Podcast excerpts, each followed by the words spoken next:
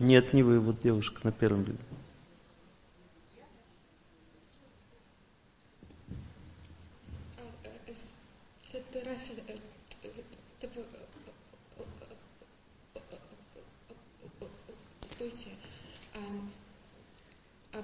Если вам трудно говорить, вы запишите вопрос, угу. и я его прочитаю. Хорошо. И вам отвечу. Да, сейчас запишу.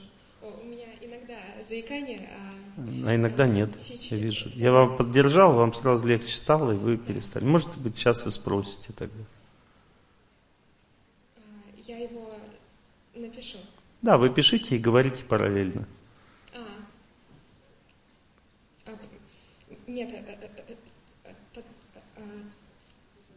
ну, напишите, хорошо. Так не получится. Получится, если бы вы мне поверили.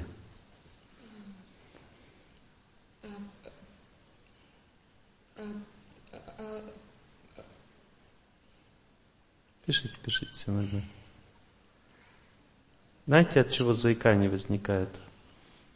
От страха. Страх, э, страх отсутствия веры, что тебя поймут. Это идет из прошлой жизни как результат сильной травмы какой-то внутренней, которую вы пережили. И если, допустим, вы смотрите на меня и видите, что ну, глубоко чувствуете, что я как бы свой человек, меня не надо бояться, то у вас проходит нарушение речи сразу. Сможете мне говорить очень спокойно.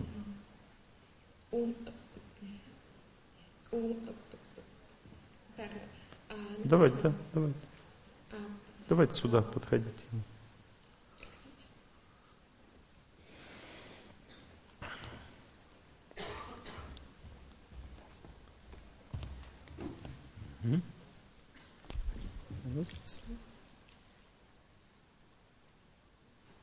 Ага.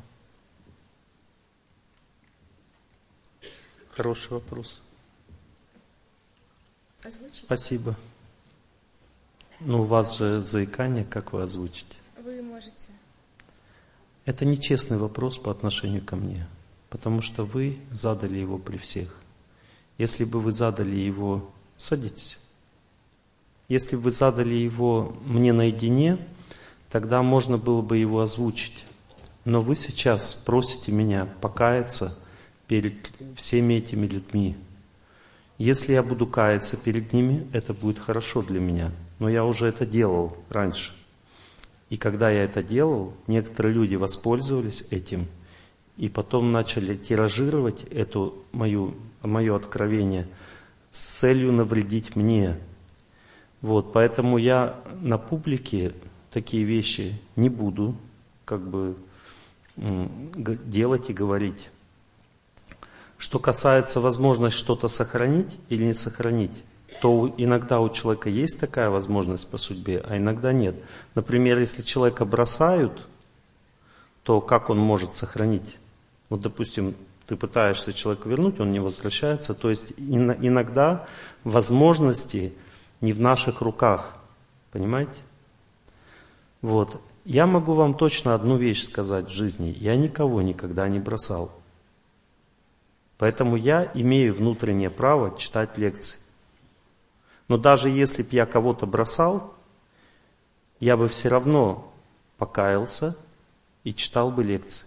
Знаете почему? Потому что человек должен в этом мире выполнять свой долг, даже если он оступился. Понимаете? Но есть люди, которые не хотят это право человека принимать.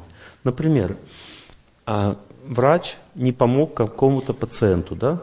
Он сделал так, что ему хуже стало. Он должен за это покаяться и дальше пытаться лечить. Но если человек какой-то скажет, врач не имеет права лечить человека только потому, что он кому-то не помог, этот человек не знает истины. Потому что истина заключается в том, что человек, хоть он ошибся в жизни, хоть нет, он всегда должен выполнять свой долг. Может оступиться при этом – при этом есть две категории людей, которые выполняют свой долг. И, а первая категория это люди, которые никогда не оступались, и они являются примером для подражания. Но я никогда не говорил в своих лекциях, что я для кого-то являюсь примером для подражания.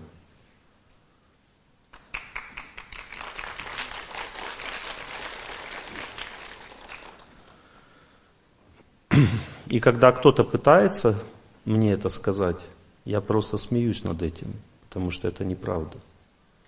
Но также я не позволю никому пытаться разрушить мое право помогать людям. Хоть прямо, хоть косвенно. Запомните это. Если вы хотите знать истину, то истина заключается в том, что вы всегда должны быть осторожны в том, что вы считаете правдой. Допустим, вам что-то показалось правдой, и вы эту правду хотите донести старшему, то будьте осторожны, потому что если эта правда разрушит право старшего давать людям знания, то тогда вы за это будете наказаны. Услышали ответ на ваш вопрос?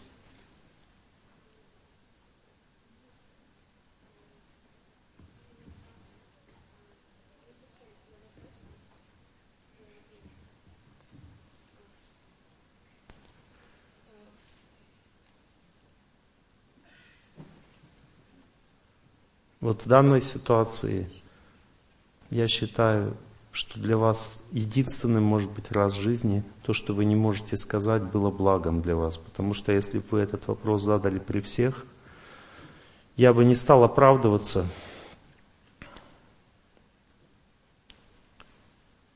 И вы бы не получили от этого блага.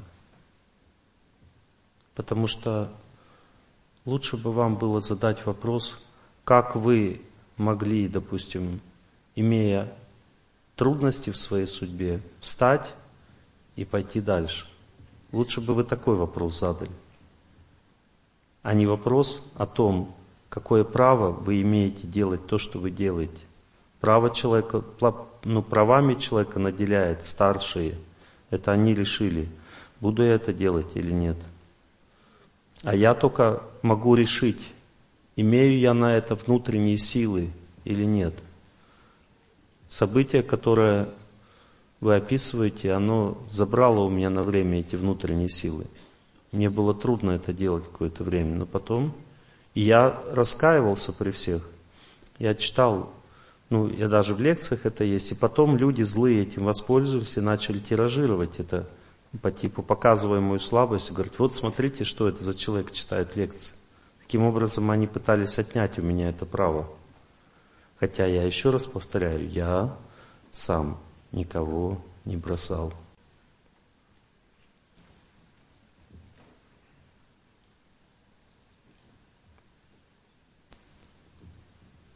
Вы удовлетворены, девушка?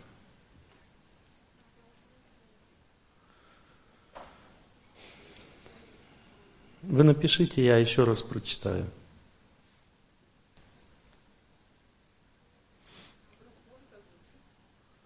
Нет, не надо.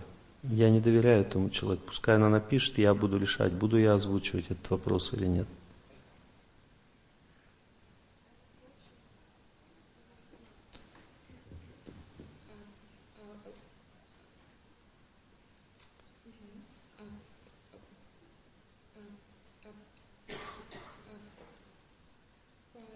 Вы напишите.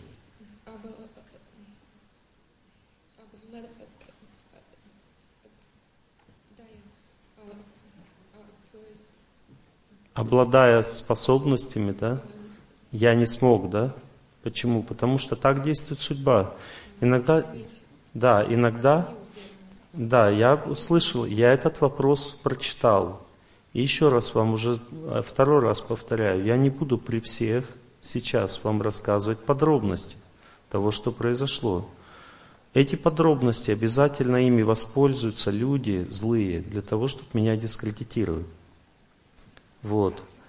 Я вам еще раз хочу сказать, что в этикете отношений старшего и младших старший не оправдывается – То есть, если вы не хотите считать меня старшим, не считайте, вас никто не заставляет. Но если вы пытаетесь старшего в чем-то обличить, хоть прямо или косвенно, вы разрушаете его таким образом отношения с младшими. И таким образом сеете семя раздора в сердца тех, кто слушает мои лекции. Я могу объяснить, почему так произошло. И это объяснение будет в мою пользу сейчас в этом зале. Но потом это возьмут люди, эту запись, которые недоброжелательно относятся ко мне и начнут глумиться надо мной. Поэтому старший не должен откровенничать о своей жизни перед аудиторией. Ну, о каких-то сложностях. Это может вызвать опасность вот такого поведения. Если уже говорить в общем, почему человек не всегда может выполнить то, что он как бы имеет, допустим, знания, то, что он может выполнить. В этом причина сама судьба. То есть не всегда судьбу можно победить. Просто в принципе. Понимаете? Иногда ты прилагаешь все свои усилия, но близкий человек может уйти от тебя. Нет, нет полной гарантии, что ты можешь обязательно должен сохранить. Ты можешь прилагать усилия, но результат от нас не зависит. У Бога свои планы. Может быть, его планы были как раз и сделать так, чтобы я не гордился собой.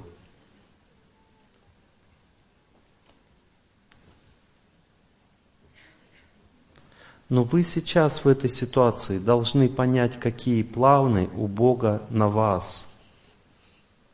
Потому что со мной Он, не волнуйтесь, разберется. Вы думаете, мало таких людей, которые хотят меня поставить на место? Меня обязательно на место поставят. А вот поставят ли вас? Вот в чем вопрос. Потому что когда вы при всех мне этот вопрос хотели задать, и если бы вы его задали при всех, вы бы не получили блага от этого, понимаете? Не получили бы. Вот в чем проблема. Поэтому вы должны научиться понимать, как строить отношения со старшими. Вы должны понять, а если я не являюсь для вас старшим, так зачем тогда сюда приходить? Просто для того, чтобы испортить мои отношения с этими людьми, которые Бог с ним от меня, там, отъявленного грешника, получают знания. Если это им помогает, и они меняют свою жизнь к лучшему, если их жизнь налаживается, встаньте сейчас. Встаньте. Встаньте. Повернитесь в зал. Поднимите руки, у кого жизнь налаживается от моих лекций. Садитесь. Садитесь. Если у них жизнь налаживается, а вы могли вмешаться в этот тонкий интимный процесс отношений, то в чем заключается польза вашего вопроса, если столько людей пострадают? Так, спокойно. Вы не знаете, почему мы с ней беседуем. Это очень искренний и хороший человек. Не надо ее ничем обвинять. Итак, знайте, иногда ваше желание разобраться может быть опасным для вас, потому что есть этикет отношений, который надо соблюдать. Если вы этот этикет нарушаете, то это может привести вам неприятную судьбу. Это называется оскорбление. Оскорбление – это вещи, которые разрушают жизнь. Поэтому будьте осторожны. Понимаете, если вы с вызовом, допустим, старшим задаете, а почему ты имеешь, считаешь, что ты имеешь право читать лекции, если у тебя в жизни был такой-то поступок? Я еще раз говорю, я не считаю, имею ли я на это право или нет. Я просто выполняю свой долг перед своим наставником – А если вы считаете, что я не имею на это права, тогда обратитесь к моему наставнику. Но заставить меня вопросом отказаться, я знаю, что вы не говорите, заставить своим вопросом отказаться от выполнения моего долга вы никогда не сможете. Потому что такие вопросы мне уже другие люди задавали на лекциях много раз.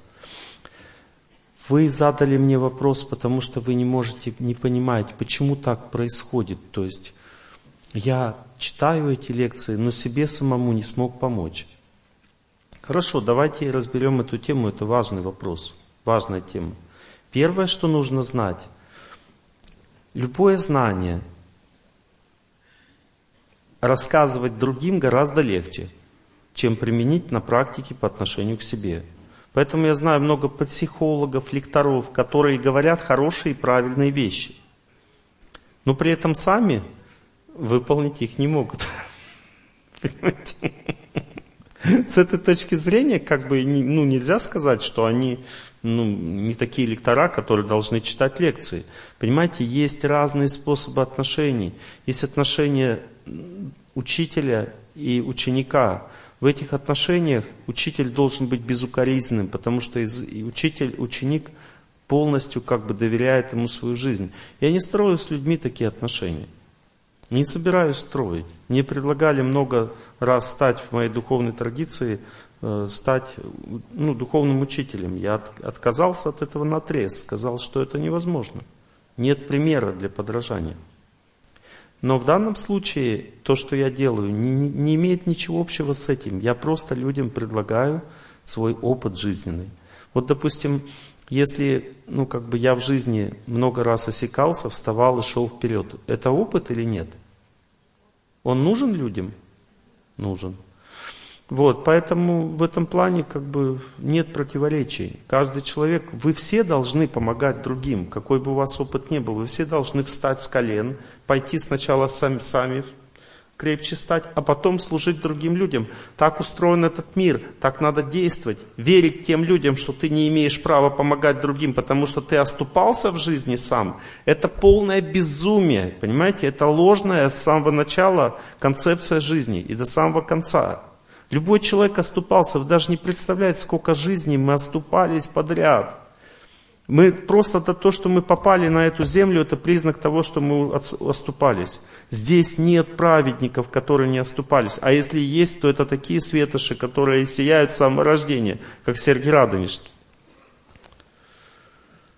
С этой точки зрения как бы нет смысла это обсуждать. Но этот вопрос имеет вторую ну, как бы вторую составляющую, именно о которой вот девушка эта искренне молодая и спросила. Как так может быть, Олег Геннадьевич, что человек, который дает людям знания, и оно помогает, при этом сам может попасть в просак и не справиться в ситуации своей личной? Объясняю. Это описано в священных писаниях, что судьба может действовать с разной силой. Понимаете? И предотвратить всякую силу судьбы не способен человек. Не в наших э, силах э, предотвратить то действие судьбы, которое выше наших сил. То есть даже мы можем молиться там и все что угодно, но есть еще воля Бога, понимаете? Иногда Господь не дает нам победы просто и все. И мы не можем как бы гарантировать. У нас нет гарантии. Понимаете? Нет? Ну, то есть я могу совершать огромные усилия для того, чтобы победить судьбу в каком-то вопросе, но нет гарантий.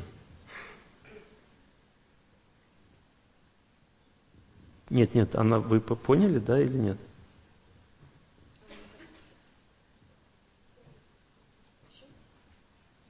А?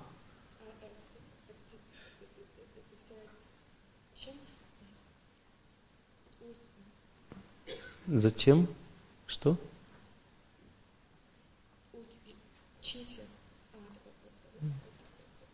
Других тому, что у тебя нет гарантии, да?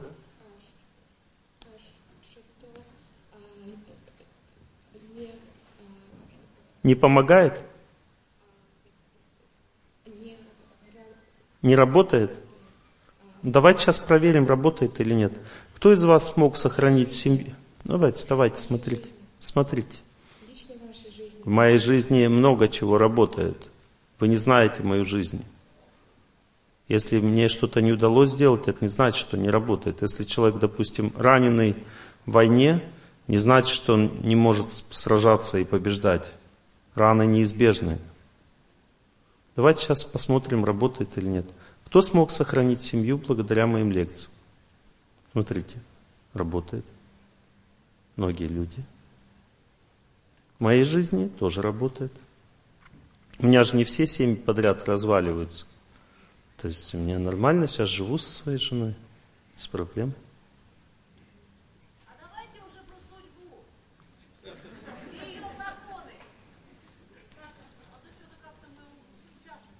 А еще только начало лекции, все нормально.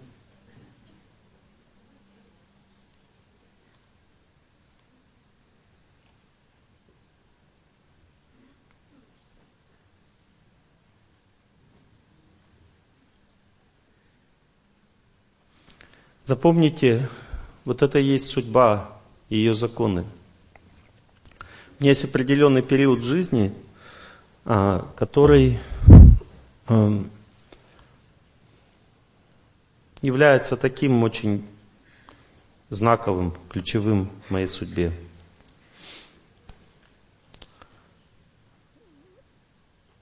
Вот в это же время примерно, ну, это время, когда у меня день рождения, ну, примерно, то есть близко к моему дню рождения, а, много лет назад одни люди объявили, что они посадят меня в тюрьму, что они разрушат мою деятельность там и так далее. Каждый раз, когда приходит вот это время, а, судьба приходит ко мне в гости, задает мне свои вопросы, вот, ведет себя со мной не как сестра, но это хорошо, Потому что это указывает на то, что судьба есть у всех.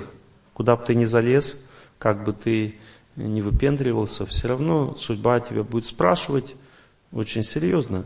И она может э, как бы ну, спрашивать через очень искренних, добрых вот таких вот девушек.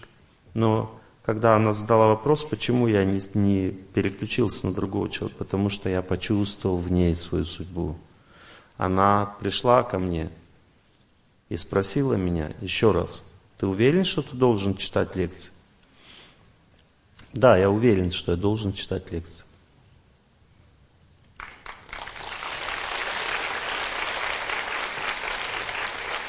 Она мне может ответить, сказать, ну тогда я тебя буду дальше испытывать. В этом заключается суть жизни. Жизнь означает испытание. То есть однозначно судьба будет испытывать и дальше. И надо просто принимать эти испытания, идти дальше своим путем, но бросать выполнение своего долга, это и есть то, что никогда нельзя делать. И вот ну, Священное Писание, которому я поклоняюсь, Бхагавадгита, она как раз именно с этой завязки начинается, понимаете? Сам Господь воплотился в этом мире, чтобы показать, как правильно – и человек, от которого зависел, есть Бхагавадгита написано на поле боя, то есть там две армии стоят. С одной стороны праведник, который должен взять власть в свои руки. Понимаете, власть означает власть. Вот. А с другой стороны стоят его родственники, которые пошли по ложному пути. И он Господу говорит, я не хочу сражаться, потому что это мои родственники. Я уже как бы, я уже потерпел поражение в том, что я должен убивать своих родственников для того, чтобы ну, восстановить справедливость в этом мире. Это было необычное сражение, там огромные силы участвовали в, в нем. Больше 20 миллионов, по-моему, человек сражалось одновременно, или около 20 миллионов. Ну, что-то такая большая цифра. Вот. И Господь объяснил ему, что э, ты должен выполнять свой долг. Результаты не зависят от тебя. То есть ты можешь быть, по, по, ну, ты можешь погибнуть на этом сражении или выиграть. Но у тебя нет выхода. Ты не можешь отказаться только потому, что перед тобой родственники. Ты не можешь отказаться только потому, что у тебя были в жизни поражения. До этого у них были поражения. Ты не можешь. Ты должен выполнять свой долг. У тебя нет выбора. В этом заключается смысл. Бхагавадгиты, всего вот это произведение. Суть знания заключается в том, что человек может оступаться в жизни – но если у него есть какой-то долг, который ему старшие говорят, что должен это делать, это твой долг перед людьми, он должен все равно его делать, так или иначе. Понимаете? Это очень важно понять. Но если человек совершает серьезные грехи сам в своей жизни, то старшие ему скажут, ты уже не имеешь права выполнять свой долг. И он должен подчиниться и в этом своим старшим. Но мне никогда такого старшие не говорили. Потому что я того, о чем сейчас шла речь, не совершал. То есть я не совершал тех грехов, которые бы привлекли к таким последствиям.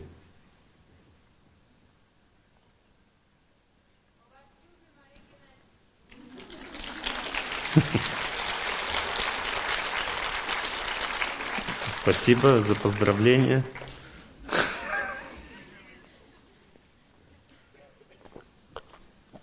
Итак, сама судьба сегодня пришла на лекцию для того, чтобы они поговорили. Поэтому она пришла в таком скромном виде. Она очень деликатна ко мне, потому что она дала вопрос в уста человека, который даже не смог его задать. Это признак очень деликатного отношения ко мне судьбы. Ну, то есть она дала мне возможность саму решить, я буду его спрашивать, ну, как озвучивать или нет. Это удивительно, видите? Ну, так или иначе, как бы мы сейчас уже начнем беседу нашу.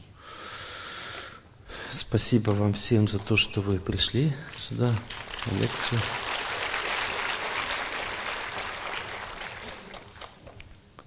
Целый год я сражался с болезнями, а в это время я заболел вирусной инфекцией, хотя я прилагал все усилия, чтобы не заболеть. То есть я и жевал сосну, и ставил ее возле себя на ночь, и как бы ел те специи, которые я должен есть, как бы все делал так, как надо.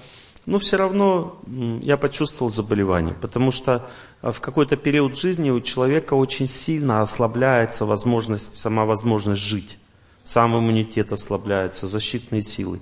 И в это время мне приходилось испытывать себя. То есть я чувствую, что у меня повышается температура, начал делать йогу и молиться. И в это время я увидел, что йога побеждает болезни.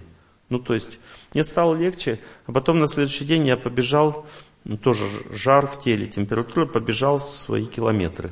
И оказалось, что ну, бежать тяжелее, но я пробежал меньше. Вместо 16 километров, 17 я пробежал всего 12, и у меня прочистился весь организм, потому что организм был в состоянии сильной борьбы. То есть меньше надо было бежать. И на следующий день, то есть сегодня, мне стало намного легче. То есть я смог уже перенести перелет, приехать к вам, но болезнь еще сидит внутри меня. Понимаете, я говорю вам о том, что никто не застрахован от влияния силы, которая называется время. И придет время, хоть я бегаю, хоть прыгаю, хоть йогой занимаюсь, мне придется уйти этого мира с помощью тот же самой судьбы. Просто сейчас она пришла ко мне в гости и сказала, Олег Геннадьевич, привет.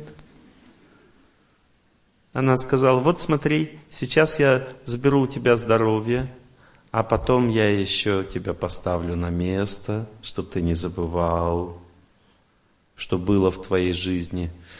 Понимаете? Поэтому сегодня очень хорошая тема для беседы. Потому что если сама судьба пришла ко мне в гости, я могу о ней поговорить. Не надо думать, что судьба это, знаете, что-то такое, типа повезло, не повезло. Судьба это та сила, которая всегда будет нас обучать становиться лучше. И поэтому каждому человеку судьба дает свои испытания. Она никогда не отступит. Она всегда сильнее нас. И она всегда будет нам давать испытания в соответствии с тем, насколько мы закалены. Вот чем больше закалка, тем больше испытаний. Чем больше закалка, тем больше испытаний. Вы скажете тогда, а зачем тогда сама нужна жизнь? Жизнь это борьба. Часто люди думают, что жизнь нужна для счастья. Счастье приходит как награда победу над судьбой. Если человек сильно хочет счастья в своей жизни, аж плачет от желания, значит счастье никогда не придет. То есть человек должен учиться служить, работать над своей судьбой. Он должен учиться побеждать ее, а не чего-то желать. Понимаете, в этом смысл, главный смысл послания. И никогда человек даже не должен помышлять от того, чтобы отказаться от выполнения своего долга. Никогда даже не должен помышлять об этом. Должен всегда стремиться к этому. И в этом заключается суть как бы идеи, что жизнь предназначена для труда, животные формы жизни – это для отдыха, а человеческая форма жизни предназначена для труда над, над собой. И поэтому недавно на лекции одна женщина спросила, Олег Геннадьевич, а когда у меня закончится тяжелый период? Я говорю, вы обозначьте конкретно в чем? Она говорит, ну какая разница, вот просто когда закончится тяжелый период? Я говорю, нет, обозначьте, вот в личной жизни вот тогда-то кончится, но тогда начнется вот в этом тяжелый период. А вот в этом вот тогда закончится, и начнется опять в этом. Ну то есть с точки зрения жизни тяжелый период не закончится никогда. Но с точки зрения счастья, всегда, когда человек живет правильно, он испытывает счастье. Даже неважно, тяжелый у него период идет или легкий. Потому что когда человек живет правильно, счастье приходит в его сердце, однозначно. Как результат благодарности, которую испытывает Господь за жизнь, которую человек ведет. Удивительно знать, что даже сама смерть является очень хорошей личностью. Она неплохая, как нам кажется. Это мы можем так ее считать. Она, когда приходит к человеку, то человека расслабляет. Ну, то есть она успокаивает его. Это женщина, смерть это женщина. Она успокаивает его, прежде чем забрать к себе. Успокаивает. Снимает с него напряжение. Больше того, она предупреждает его, чтобы он сосредоточился на правильных вещах в своей жизни. Очень недавно это осадок от этого события произошел очень сильно в моей жизни. Я помню его прямо сейчас. Я как сейчас помню, была лекция первая в Минске. И так случилось, что там заполнился весь-весь зал. И одна женщина очень сильно хотела попасть на лекцию. Она просто вот просила, дайте, пожалуйста, мне возможность. Она попала на лекцию, все изучала, конспектировала, все слушала. В этот, в этот день ее сын по каким-то странному стечению обстоятельств, он всегда с ней ходил на лекцию, не попал с ней вместе на лекцию. И несмотря на то, что она, видите, она в благоприятной атмосфере находилась, она делала добрые, благоприятные вещи, она в этот момент встретилась со своей смертью. Ну, то есть она начала задыхаться – и обычно ну, такие вещи я когда вижу, я думаю, ну, наверное, приступ эпилепсии. Никак вот не могу я поверить, что к человеку смерть у меня на лекции может прийти. Она начала тяжело дыхать, дышать и как бы эм, под, подскочил врач опытный, начал мерить пульс, говорит, ну, пощупал ее сонную артерию, говорит, она уходит из жизни. Ее положили, начали делать искусственное дыхание – еще одна женщина-врач подскочила рот в рот, он начал нажимать на грудную клетку. Вот. Я понял, что я здесь не сильно нужен, потому что эти люди очень опытны в том, что они делают. Я сел и всему залу сказал, давайте начнем молитву за эту женщину. И мы в течение 20 минут весь зал молился за то, чтобы эта женщина осталась живых. И удивительно знать, что в это время я увидел эту тетю, но ее полностью не увидишь, лицо, там, глаза, потому что если ты увидишь ее глаза, веда описано, значит ты тоже туда же пойдешь. Она не показывает свои глаза. В белых одеждах. То есть она стояла рядом с этой женщиной, на тонком плане, невидимом. Это божественное существо, смерть, личность. То есть она пришла к ней, и сначала предупредила, что должна попасть на лекцию. Это более благоприятно для тебя уходить из жизни, когда все молятся за тебя. Но самое удивительное, что произошло в это время, это то, что я видел постепенно, как теряются из жизненной силы. И в какой-то момент я почувствовал, что как будто моя молитва упирается в стенку. Как мы потом синхронизировались с врачами, в этот момент у нее остановилось сердце. и не наступила клиническая смерть. И потом мы продолжали молиться, и через какое-то время, бац, эта женщина в белых одеждах отошла от нее. Представляете? И такое облегчение, и она начала дышать. То есть у нее вылевили ее из состояния клинической смерти. И через какое-то время, буквально через пять минут, приехала реанимация, там ей поставили все необходимые приборы. Но она ушла из жизни через два дня, не приходя в сознание. Понимаете, о чем я говорю? Господь много вещей может делать параллельно. Он может показать силу молитвы. Он может человеку создать благоприятную ситуацию для ухода из жизни. Представьте, 400 человек эти молятся. Это лучше вообще не мечтать. Мы все уйдем из этой жизни. Никто здесь не останется. Но когда о тебе молится 400 человек, это просто мечта. Понимаете, в такое время благоприятное, как бы. Она не могла попасть на лекцию. Ей человек один не пришел просто. Ей дали билетик, хотя зал весь был заполнен. Понимаете, ее посадили на место этого человека. Это удивительная история, которая показывает, что... А, и знаете, что в этой истории меня поразило? А, вот эта женщина, на которую я как бы настроился во время молитвы, она не зависела от моей молитвы вообще. Ну, то есть она могла отойти, могла не отойти, это ее был выбор личный. Но она отошла. Это, это не то, что я спас жизнь этой женщины молитвой. Нет. Она просто решила не беспокоить лекцию. Или что-то в этом роде. Я не знаю, что она решила, но я увидел, что она поменяла решение. Она просто взяла и отошла.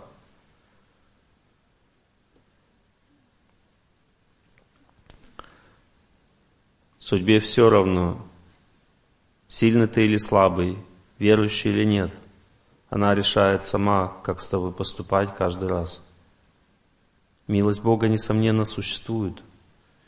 И суд может быть выигран, если мы прилагаем огромные усилия. Но гарантий нет. Потому что судьба сама всегда принимает решение. Мы не можем ее заставить. Конечно, скорее всего, она в нашу пользу будет принимать решение, скорее всего. Но не всегда. Потому что наступает время, человек уходит из жизни, хоть святой, хоть праведник, хоть грешник, хоть читаешь лекции, хоть не читаешь. Придет время, и судьба будет поступать с тобой так, как она считает нужным. В этом заключается ответ на этот вопрос девушки что мы не, не, не, не, как бы работает это или нет, не факт. То есть иногда Бог специально дает огромное препятствие человеку для того, чтобы работал лучше. Для того, чтобы человек понял, как, как надо делать правильно. Не то, что человек, допустим, потерпел поражение в жизни, значит то, что он говорит, это не работает. Это неправильное мышление. Работает или нет, все зависит от результата. Вот, допустим, если ты что-то делаешь и людям сильно помогает, значит, работает. А если ты делаешь и не помогает, значит, не работает. Вот и все. Но насколько в твоей жизни, как это было, здесь все по-разному. Вот, допустим, приведу пример. Вот, допустим, человек обездвижен, да? И он пытается вылечиться от обездвиженности. В его жизни это сработало – нет, он обездвижен. Но он потом раз восстанавливает свое здоровье, да, ему лег, легче помогать людям, чем тому, который не лечился, или тяжелее? Легче. Потому что судьба так всегда делает. Она сначала человеку дает трудность, огромную трудность, для того, чтобы преодолев ее, человек получил навык, необходимый для того, чтобы помогать другим. В этом заключается смысл. Но есть и другие варианты, понимаете, когда человек приходит как мессия, то есть он приходит уже со всеми навыками, и этот человек особенный. Самое главное, когда мы кому-то пытаемся помогать, не надо имитировать мессию. И вот об этом как бы был как раз вопрос девушки.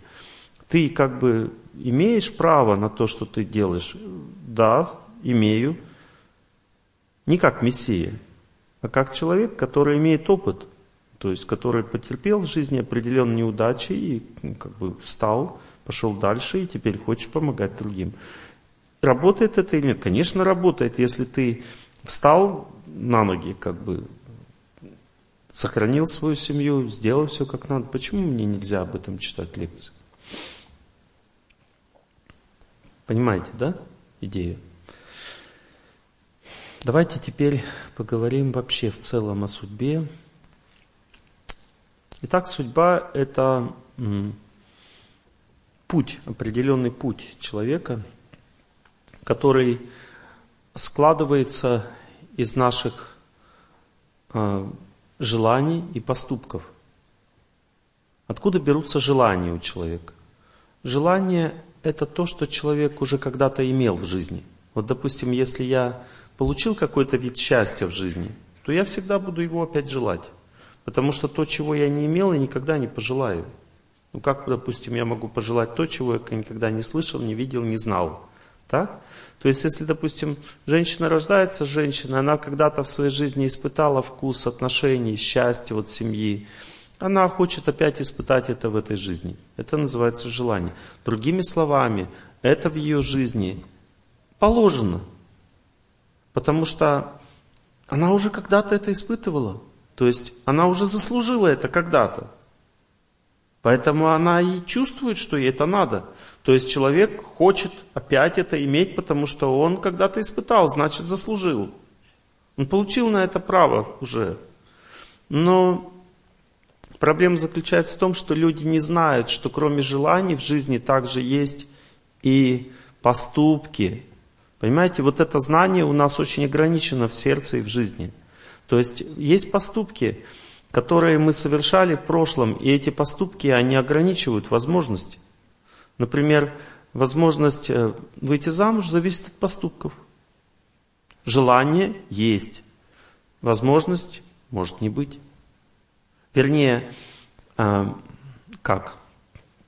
Вот смотрите, если говорить о судьбе вот по большому счету, да, вот смотрите, допустим, человек рождается, рождается девушка, да, если она рождается девушкой, то для чего вот Богу девушка на этой земле?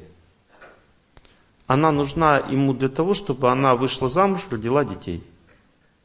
Ну, как минимум, понимаете, это программа минимум. И если Бог девушку девушкой рождает, есть еще другое желание у него, которое бывает очень редко – желание заключается в том, что девушка может быть матерью для всех. Она может давать любовь людям, как мать Тереза, допустим, давать духовное знание. И в этом случае ее функция вот замуж выходить и рожать, она не нужна.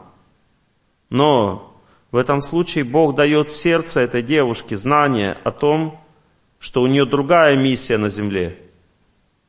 И это знание не надо имитировать.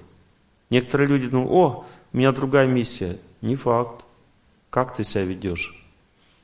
Поэтому, если ты не святая, ты как бы не ведешь жизнь праведника, то, скорее всего, твоя миссия выйти замуж, рожать детей. Теперь, если у девушки, вот она девушка родилась, она не может рожать детей, у нее уже с самого начала где-то родные функции пострадали там как-то. Это не значит, что она не имеет права иметь детей. То есть она может взять ребенка на воспитание, и Бог ей даст обязательно ребенка, если она будет стремиться к этому. И это будет, она испытает материнское чувство точно так же. Некоторые говорят, если не из меня вышел, значит, не, ну, уже мне этого и не надо. Это гордость.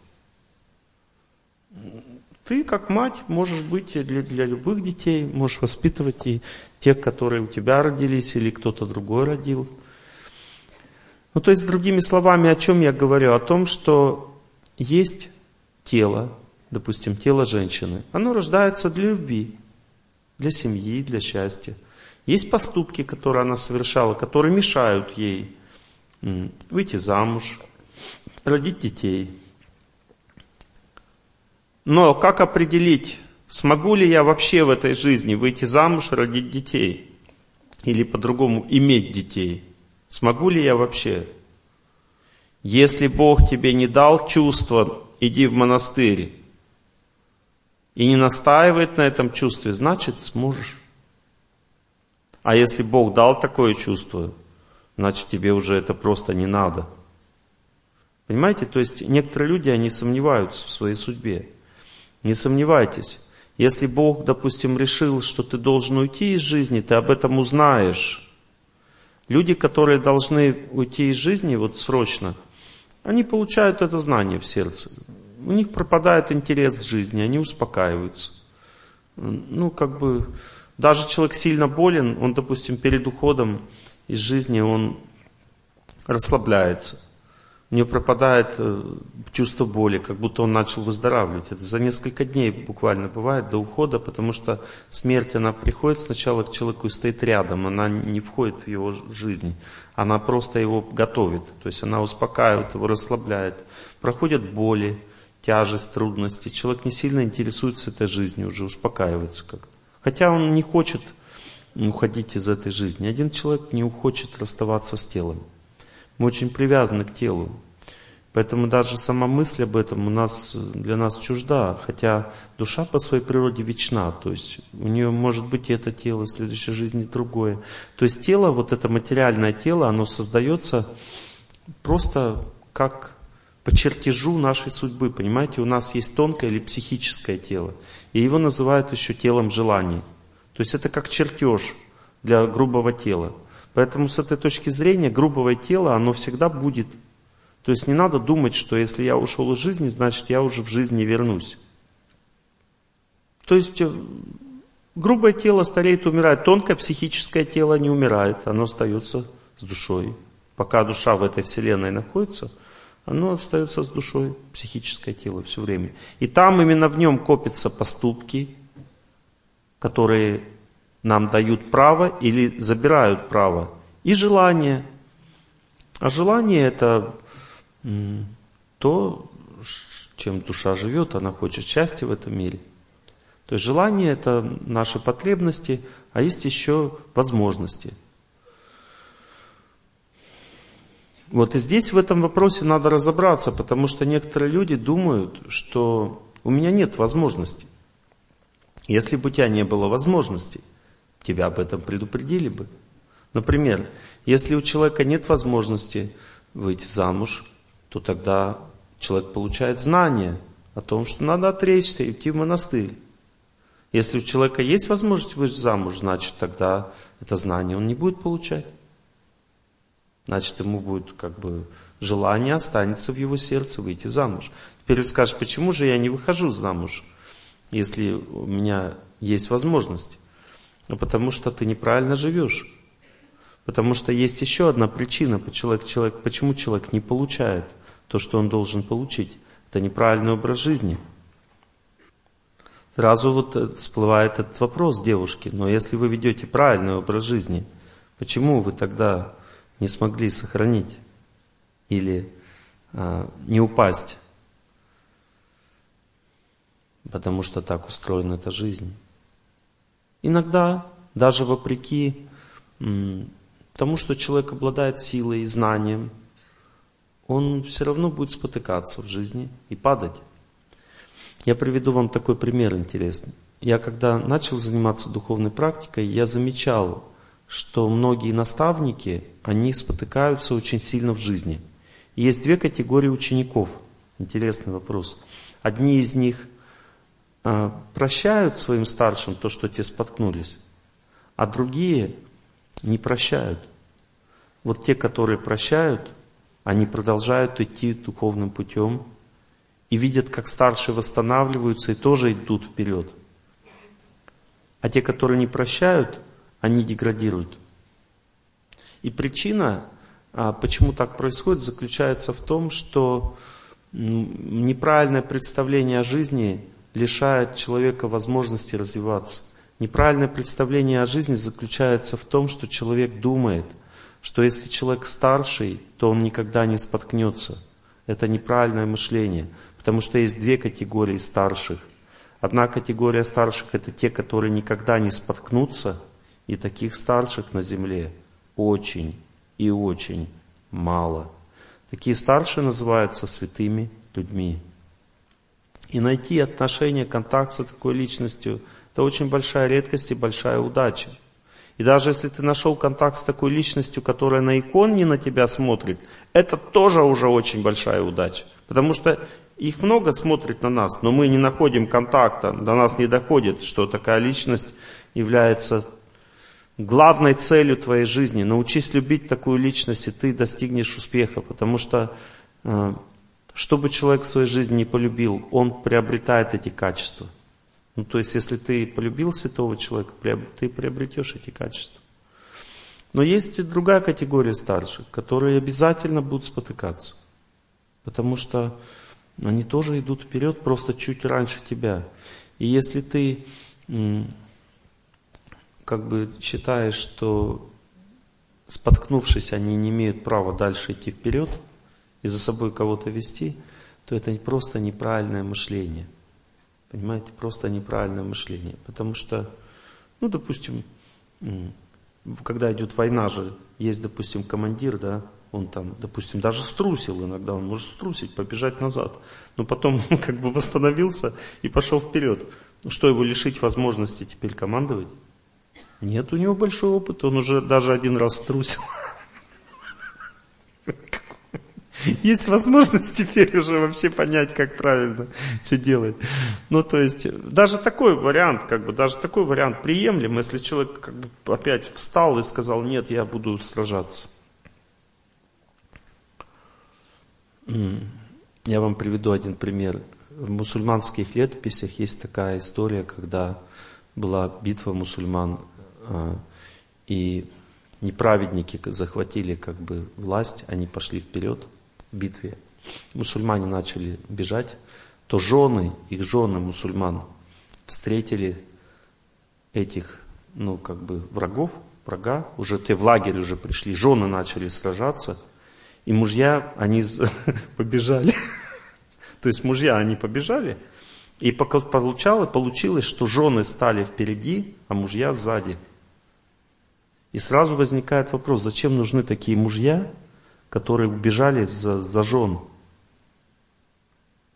Жены сказали, мы не оставим, мы будем сражаться, мы не отойдем. Мужьям они сказали. Мужья, мужья же уже бежали, но они по инерции забежали чуть подальше.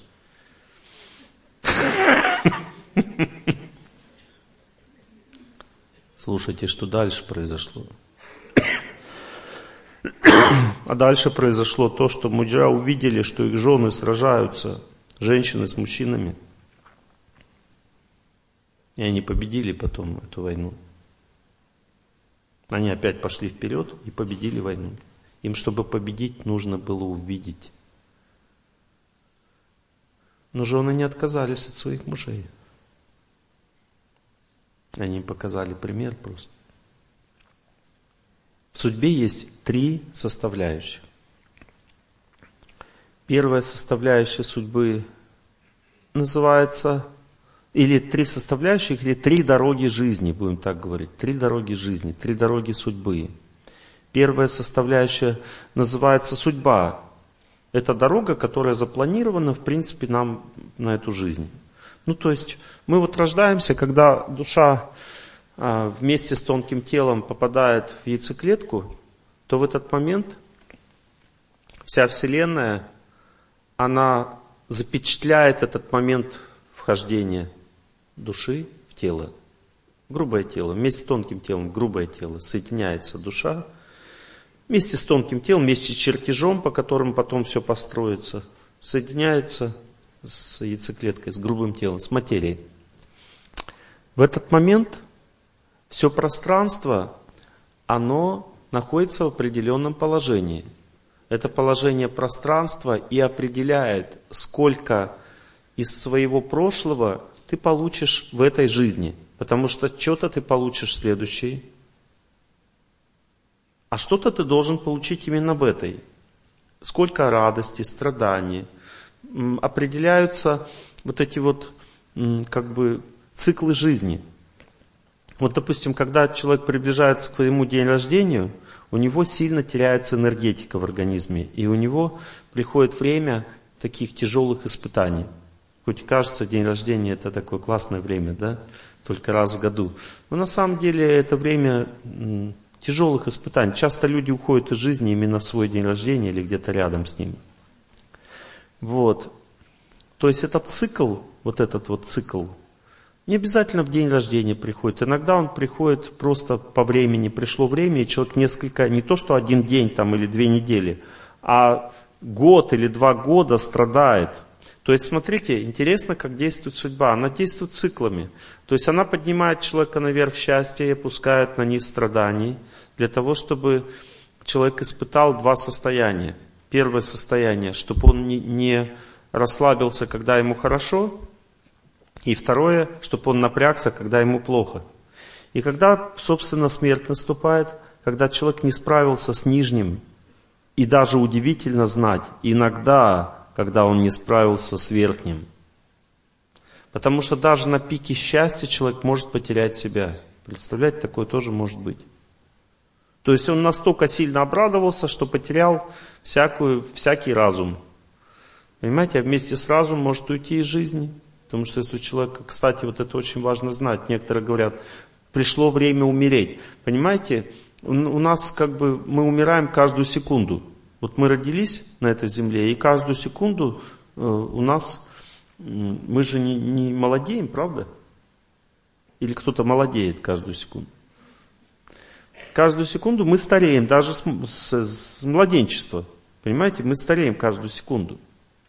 И в какой момент тебя судьба выбьет из тела, никто не знает.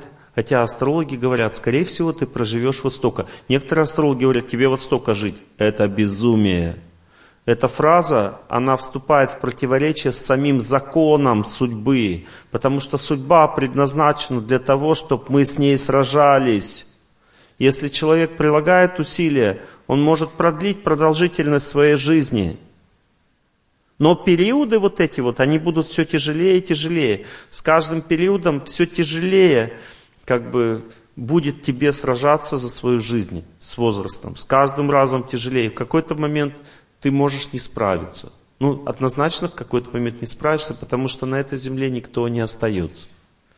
Хотя много, может человек очень долго прожить, гораздо больше, чем все остальные.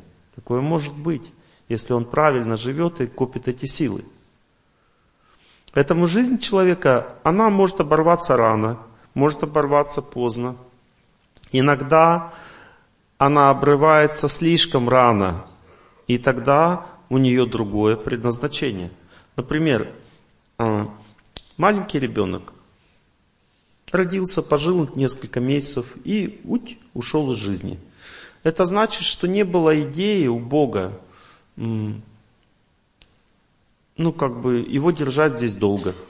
То есть иногда человек рождается здесь, на этой земле, для того, чтобы просто чуть-чуть перестрадать и дальше идти в другую сферу жизни. Потому что, в отличие, даже несмотря на то, что нам кажется, что здесь как бы лучше всего жить, это наше заблуждение. Даже в этой вселенной есть гораздо лучшие места, где можно жить. И те дети, которые перестрадали, как бы родители думают, почему им так не повезло? Откуда вы знаете, повезло им или нет? Вам для этого надо знать, что сейчас с человеком происходит, чтобы понять, повезло или нет. Но то, что вам не повезло, то, что ребенок ушел, это факт. А то, что ребенку не повезло, неизвестно. Потому что чаще всего, вот мой опыт показывает, что они уходят в рай, когда дети перестрадают, маленькие. И наоборот, они там испытывают уже счастье. Потому что в этом мире есть низ и есть верх, как и везде. Понимаете, верх это там, где много счастья, там чистота, а внизу грязь, там, где много страданий. Итак, существует судьба. На санскрите она называется карма или деятельность, которая влечет за собой последствия. Потому что есть еще деятельность, которая не влечет за собой последствия, мои хорошие. Понимаете, есть деятельность, которая влечет за собой последствия, называется карма. Есть другая деятельность, которая является проклятием для человека. Это лучше бы ты ее никогда не совершал, эту деятельность. И эта деятельность называется ви-карма. Вот если мне, допустим, кто-то скажет, ты ошибался в жизни, иди с лекцией ты не будешь больше выполнять свой долг, и я с этим соглашусь, то это называется ви-карма. Что такое ви-карма? Это когда человек сворачивает с правильного пути. Он не хочет выполнять свой долг, он бросает жену, бросает детей, не помогает в беде другому человеку, выполняет, ну, бросает своего духовного наставника, не хочет э, идти за ним вперед. Ну, иногда надо оставить своего на старшего, иногда бывают такие исключения, когда он сбился сам с пути. Выбрать другого, не, не, поощ, не порицать его. Сейчас в наше время мало таких людей, которые точно не собьются. Есть опасность у всех. Ну, бывает, человек сбивается чуть-чуть и встает опять. Тогда ничего страшного нет. Итак, что такое викарма? Викарма – это когда человек употребляет спиртное в маленьких или больших количествах. Не имеет значения. Потому что спиртное – это викарма. Это деятельность, которая разрушает судьбу. И не думайте, что есть священные писания, которые поощряют употребление спиртного.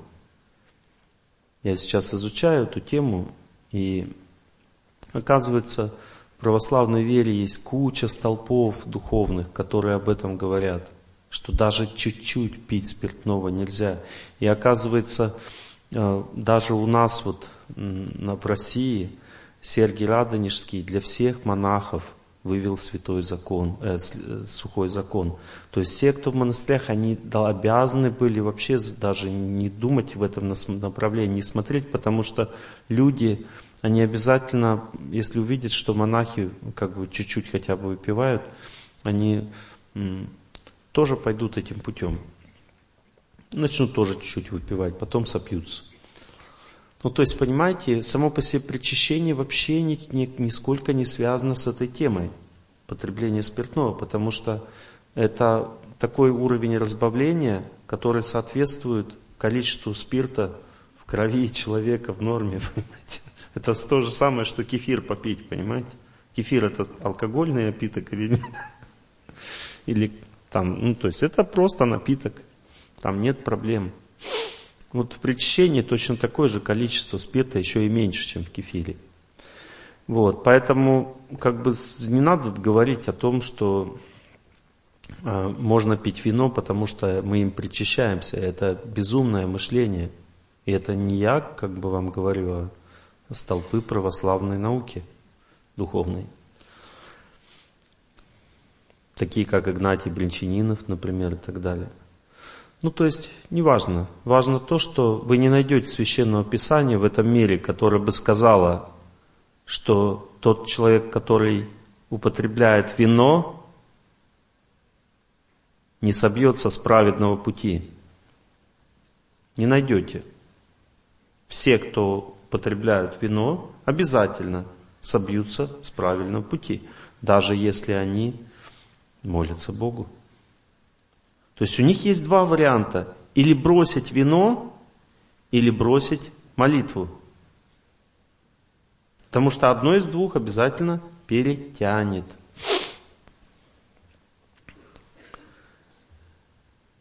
Викармой также является бросать свою жену. Ну, то есть сейчас часто люди, как бы, они разводятся. Но вот давайте разберемся в этом слове «развод», потому что когда вы говорите «я разошлась» или «развелась», то я всегда уточняю, потому что здесь есть два варианта. Один вариант является кармой или судьбой, а другой называется викармой или отступлением от пути своего судьбы, своей судьбы. То есть ты не будешь, ну, то есть, понимаете, твоя жизнь будет не по плану идти, она будет по-другому идти. То есть, если тебя бросают, ты пытаешься сохранить семью, там молишься, и все равно ничего не получается. Никакой викармы здесь нет. Это просто действие судьбы. То есть, судьба может отрезать ногу, оторвать жену. Все, что угодно может с тобой сделать. Она сама решает, сколько испытаний тебе дать в этой жизни. Ты не решаешь, судьба решает. Но если ты сам это сделал по своему желанию, вот это и называется викарма. Ты оскорбил старшего, бросил духовного учителя, перестал за ним следовать, перестал выполнять наставления, клятвы, которые ты дал при инициации, перестал следовать правилу молитвенному, бросил свою жену, бросил своих детей, предал свою родину. Вот это и есть викарма. Что такое викарма? Это значит, что будет хуже, чем запланирован. То есть было, вот так запланировано, теперь поменялось решение. Будет хуже. Ну, конечно, встань на, на правильный путь. Встань, перестань идти этим путем. Если человек считает, я бросил и хорошо, исправить нельзя. Если он считает, я бросил и плохо, начинает раскаиваться, то он стал на путь исправления. Поэтому, видите, в современной религиозной культуре так много времени и сил верующие люди, религиозные люди уделяют именно покаянию. Потому что все люди катятся, понимаете, в пропасть, большинство людей живет неправильно. И для того, чтобы встать на правильный путь, нужно сначала раскаяться в том, что ты сделал неправильно, потому что важно знать такой закон судьбы, что если ты не раскаялся, то злая судьба будет вести себя, тебя злой дорогой и дальше. Даже если ты хороший человек и живешь праведной жизнью. Это очень важно знать. Здесь есть определенные «но». Вот эти вот «но» очень важны. Первое «но» заключается в том, что если ты очень правильно живешь, но не раскаялся в том, что ты сделал, ты не заметишь, как ты деградируешь. Незаметно это произойдет с помощью влияния судьбы. Судьба закроет тебе путь истины, оно не даст тебе знания –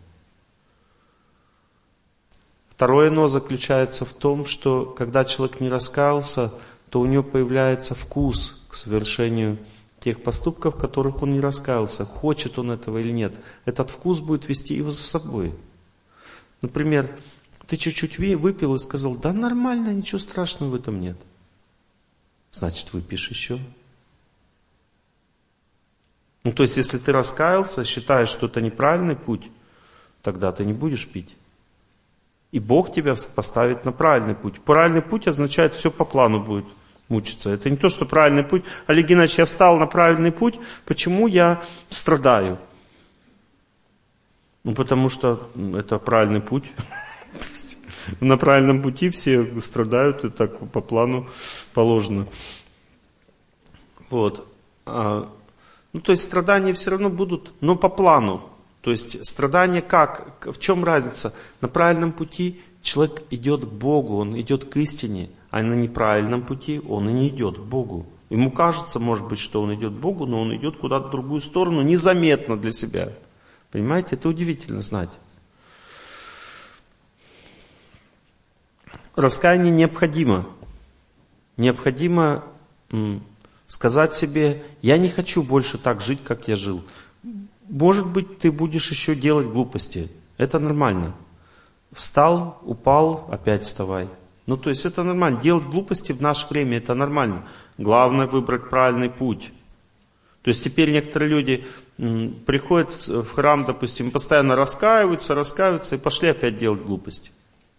Это еще одна, один способ викармы, то есть той деятельности, которая приводит к деградации. Иногда люди не знают этого что само по себе раскаяние означает, что ты не должен себе больше этого позволять. Иначе никакого раскаяния не было. Просто одни слова ни о чем не говорят. Если ты решил идти правильным путем, не бросать близких людей, терпи, не бросай. Если ты решил следовать наставлениям старших, следуй. Если ты решил не критиковать старших больше в своей жизни, не критикуй. Понимаете? То есть, другими словами, нужно вот это решение. и дальше следовать ему. В этом заключается путь раскаяния. То есть раскаяние это не слова, это путь. Это когда ты постепенно, постепенно на этом пути достигаешь успеха. Потому что когда человек даже произнес слова и начал действовать, не факт, что судьба его не зарубит. Здесь очень важно знать вот эти вот, ну, есть грани. Допустим, человек говорит, Олег Геннадьевич, я выпиваю до сих пор, я на правильном пути или нет? Я думаю, что на правильном. Почему? Потому что если был не на правильном, ты бы даже об этом не сказал. Ты бы не стал как бы при всех ну, исповедоваться. Понимаете? Человек, когда при всех что-то говорит, он ну, свое тайное наружу выводит, это называется исповедь. И это признак правильного пути. Иногда бывает так, что человек всем открывает, что он вот это делает, но все равно продолжает делать. Это неправильный путь. Ну, то есть все зависит от того, как человек сам относится к тому, что он делает. Интересно знать, что если человек, допустим, выпивает, и он считает, что он не достоин ничего в жизни, ни лекции посещать, ни молиться, ни, ну, ничего не достоин, то это тоже неправильный путь. Потому что борьба с грехом должна быть такой. Побольше делай доброго, поменьше думай о плохом. Ну, например, если ты решила перестать заниматься развратом, то надо побольше служить мужу, и поменьше думать о том, что ты делала до этого. И ты постепенно перестанешь заниматься развратом. Но если ты будешь постоянно думать, я развратница, я не могу служить мужу, у меня не получается, то какой будет результат? Ты так и останешься развратницей. Кем ты себя считаешь, такой ты и будешь. Понимаете? Очень важно это понять, потому что многие люди, которые выпивают или имеют какие-то вредные привычки, они очень сильно много думают об этом. Э, надо один раз себе сказать, я не хочу это делать, и тысячу раз сделать что-то хорошее. А не тысячу раз себе сказать, я не хочу это сделать, и один раз сделать что-то хорошее. Чувствуете разницу? Когда человек сильно зациклен на том, что он делал плохого, это неправильный путь. Правильный путь – это сказать себе, не хочу делать плохое, и начать делать хорошее. Потому что для того, чтобы не делать плохое, нужно погрузиться в делание хорошего. Моего наставника спросили, почему вы как бы всю жизнь соблюдаете целебат? Почему вы не поддались на влияние соблазна? Он сказал, потому что я был постоянно занят, мне было некогда. В этом правильный ответ. То есть мы, у нас у всех есть желание. Но если человек живет правильную жизнь, он был занят постоянно добрыми делами, правильными делами. Вот в этом и есть ответ. Что человек, который постоянно занят тем, чем надо, никогда не будет делать то, что не надо. В этом заключается правильный путь. Итак, в этой жизни человек сильно должен бояться викармы. Что такое викарма? Это когда человек сбился с правильного пути. Он будет жить так же, как живет, но к Богу не будет идти, он будет идти в деградации. И вот сейчас послушайте меня. Я вам буду говорить правду. Что сбивает сильно с правильного пути? Что сбивает, но не так сильно? Но все равно сбивает. Бросить своего близкого человека сильно сбивает с правильного пути. Даже если он там алкоголик, там еще что-то. Живите отдельно, молитесь за ним, не бросайте. Если так судьба распорядилась, что вы расстались не по вашей вине, не проблема, Бог даст еще кого-нибудь. Понимаете? Но то это не значит, что надо так хитро сделать, чтобы он сам бросил. Некоторые так делают. Бог и в этом разберется, понимаете? Он прямо в вашем сердце находится. Видит, что вы там делаете. Второе – спиртное. Третье – правильное отношение к деятельности. Очень сложный вопрос. Правильное отношение к деятельности. Означает, сколько мне положено денег за то, что я делаю, сколько я беру себе сам, сколько мне положено, чем я занимаюсь. Есть деятельность, которая приписаны прямо к викарме. Например, если человек продает спиртное, это викарма. Это не значит, что он должен бросить. То есть, если он бросит, он вообще еще хуже будет. Человек не должен вообще переставать действовать. То есть, он должен что-то делать для того, чтобы жить, кормить своих детей, свою жену. Допустим, он занимается продажей спиртного. Ну, параллельно продает другие продукты, допустим. В наше время очень сложно продавать что-то без спиртного. Не будет выручки, не будет прибыли. Я говорил со многими продавцами. Но пытаться уменьшить количество алкоголя в своем магазинчике, допустим, где ты работаешь, вот это и есть праведный путь. Понимаете? Но если у тебя в магазинчик только из алкоголя, ну пере, переделай его в продажу сначала различных напитков, в том числе и как бы и соков разных хороших, а потом постепенно перейди вообще только на одни соки. Ну, то есть правильный путь это не, не бросать свою деятельность, а менять ее на правильную. Вот. Викарма является совершение деятельности, которая идет в разрез с законами жизни общества. Вот. Но при этом, если говорить о соблюдении всех правил, часто бывает так, вот в ведах написано, что если старшие устанавливают такие нормы, которые невозможно выполнить, то тогда несоблюдение их в полной степени не является викарной. Ну, допустим, если налогов столько, что даже жить невозможно, ну тогда как бы у тебя остается один выход – жить и не платить все налоги. Я сейчас вам говорю о разных случаях. Я не говорю о конкретно нашей стране, понимаете? Я говорю просто о разных случаях жизни, разных ситуациях. О том, что надо, человек должен платить налоги если он хочет праведную жизнь вести. Но сколько он может выплатить налогов, чтобы не разрушилась его деятельность? Вот если он выплачивает налоги, его деятельность разрушается, это неправедный путь. Нужно выплачивать налоги и при этом сохранить свою деятельность и развивать ее, потому что она нужна обществу, если она праведная деятельность. Есть деятельность более праведная, есть менее праведная. Есть греховная деятельность. Например, вот и есть более греховное, есть менее греховное. Например, быть проституткой – это греховная деятельность. Но женщина, которая ну, перестала этим заниматься, Бог ей простит и даст ей возможность встать, ну, то есть она может стать на правильный путь. Но понимаете, организовывать деятельность проституток и обучать женщин быть проститутками еще более греховная деятельность. И вот за это будет наказание сильнее. Недостаточно перестать это делать. Недостаточно. Я знаю одну женщину, она обучала проституток быть проститутками, возила их в чужую страну и зарабатывала на этом деньги.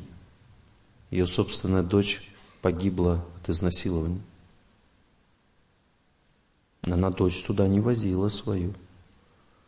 Но Бог ей дал такое наказание. Почему? Потому что так устроен этот мир. Если ты чужих дочерей как бы мучаешь такими вещами, значит, получишь и в своей жизни то же самое.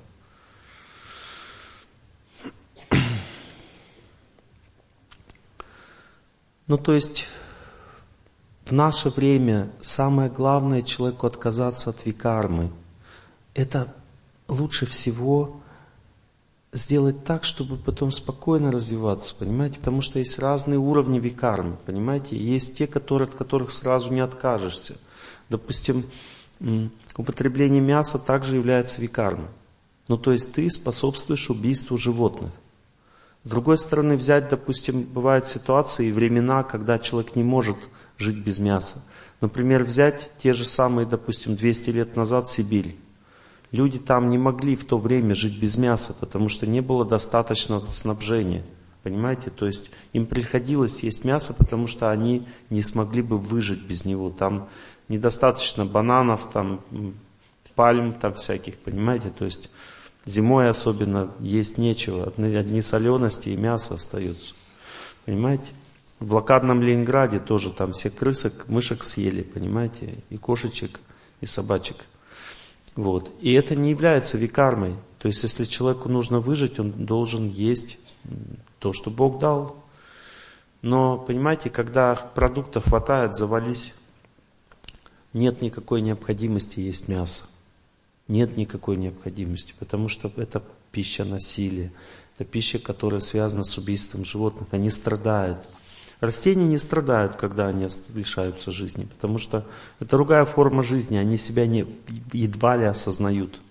Понимаете, растения, когда их обрезают веточки, они еще сильнее расти начинают, потому что они растормаживаются в это время. Но животные, когда им лапки обрезают, они не растормаживаются, понимаете? Они теряют свою жизнь, калечатся от этого. Поэтому а, вы скажете, а если человек употребляет мясо, может ли он духовно развиваться? Может, может. Но вот само употребление мяса будет подтормозить духовному развитию. Поэтому, допустим, даже в православных монастырях мясо не едят. Понимаете, а рыба это более, менее развитая форма жизни. Она меньше осознает боль. Но лучше и этого не есть. Поэтому Сергий Радонежский даже ни, ни мяса, ни рыбы не ел. И Серафим Саровский также. Понимаете, то есть, другими словами, нужно понять, чего в жизни надо отказаться, чтобы тебя не сбила с ног судьба. Следующее, от чего в жизни нужно отказаться, чтобы тебя не сбила с ног судьба, это от оскорблений. В наше время люди увлекаются этой темой, понимаете? Ну, допустим, просто там послал кого-то куда-то. Это не так страшно. Раскаялся, и все будет хорошо. Вот если ты опозорил человека при всех, это уже страшнее. А если ты опозорил старшего при всех, это еще страшнее. А если ты опозорил святого человека, опозорить его, в общем-то, невозможно, потому что он святой, но ты попытался это сделать, вот тогда будет жесть. Понимаете, дело в том, что также является оскорблением нанесение оскорбления родителям в твоем присутствии, твоих наставников, когда оскорбляют в твоем присутствии, это тоже более высокий уровень оскорбления. Понимаете? Поэтому, мои хорошие, вот эту тему изучайте серьезно. А, вот, допустим, вы считаете, что человек чего-то недостоин. Ну, ради Бога, это нормально. Здесь нет проблем. Оскорбление означает, что ты судьбе человека бросаешь вызов. Вот, например, приведу пример. Один мой знакомый, а, у другой мой знакомый бросил жену. И другой мой знакомый начал при всех его критиковать, прямо, ну как бы, и как бы унижать этого человека. Какой результат? Через некоторое время ему самому пришлось бросить жену. Ну то есть почему? Потому что когда человек критикует кого-то за его поступок, ну так, публично, мы можем осуждать, понимаете, это разные вещи. Вот ты осудил в сердце, ну и ладно, этому человеку по-доброму что-то сказал. Тебе не надо было так делать, измени свое поведение. Но если ты там, а, да ты там грешник, там в ад пойдешь. Ну так именно тот и говорил. Он потом сделал то же самое. Почему? Потому что в судьбе есть такое правило. Если ты осуждаешь кого-то, ты эту судьбу берешь на себя. Это викарма, это не карма. То есть тебе по судьбе это не было положено. Ты сам взял эту нагрузку на себя. То есть человек, который совершил какой-то злой поступок, неправильный, и ты как бы вместо того, чтобы ему помочь, а как ему помочь? Нужно ему простить сначала, потом объяснить. Не получится, не получится. Можешь наказать, если у тебя есть полномочия. Допустим, ты отец, ты судья, ты там брат, сестра, там, и так далее. Ну, то есть ты имеешь право наказать. Может быть, это твой подчиненный на работе. Понимаете? Но если ты прав таких не имеешь, а наказываешь человека за то, что он совершил, тогда будет хуже. Это значит... Ой, не надо это свечение. Вот, тогда смотрите, что произойдет. Бог тебе даст такую же нагрузку судьбы, чтобы ты посмотрел, ну как это вот вот, допустим, человек вот так сделал в жизни, а ты его там, а, осудил, значит, ты так не сделаешь. И Бог тебе покажет, ну смотри, давай попробуй. Ты сделаешь, нет? Иногда бывает так, что человек получил нагрузку от того, что осудил, и справился с ней. Но это еще больше его вдохновляет, больше не осуждать. Потому что он испытал на себе эту нагрузку, он понял, что судьба не будет с ним шутить. Но есть особый случай. Особый случай, о котором я хочу вам сейчас рассказать. Вы можете воспринимать то, что я сейчас скажу, как э, чрезмерный плод фантазии Олега Геннадьевича. И это хорошо, потому что то, что я буду говорить, не все признают. И это тоже хорошо. Но я вам расскажу то, что я понял про свою жизнь. Где-то жизней 8 или 9 назад я занимался тем же, чем занимаюсь сейчас примерно – ну, то есть я также пытался читать лекции, то есть был заезжим гастролером.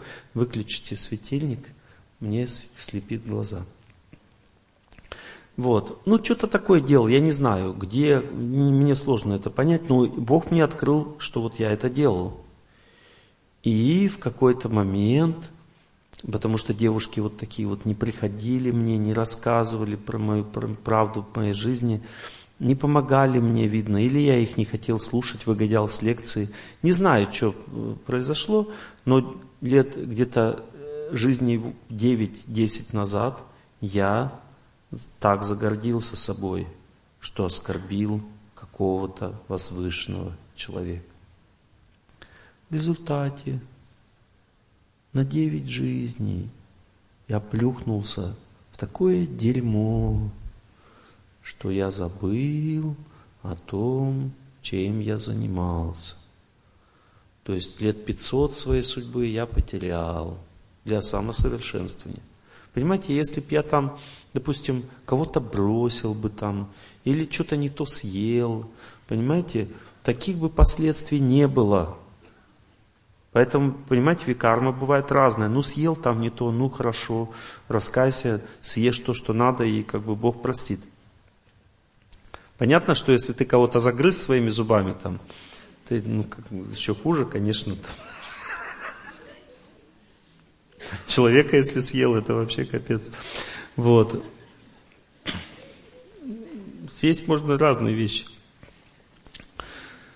Вот. Мы говорим об оскорблении. Съесть человека это тоже оскорбление. Понимаете, мы говорим о том, что оскорбление является главным препятствием в развитии человека. Будьте осторожны, не суди, судимым не будете. То есть осудили, значит, надо раскаиваться. Можно ли отмолить грех э, оскорбления возвышенных людей?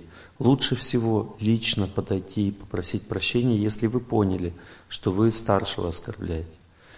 Если он обязательно простит. Если это не старший, а просто обычный человек.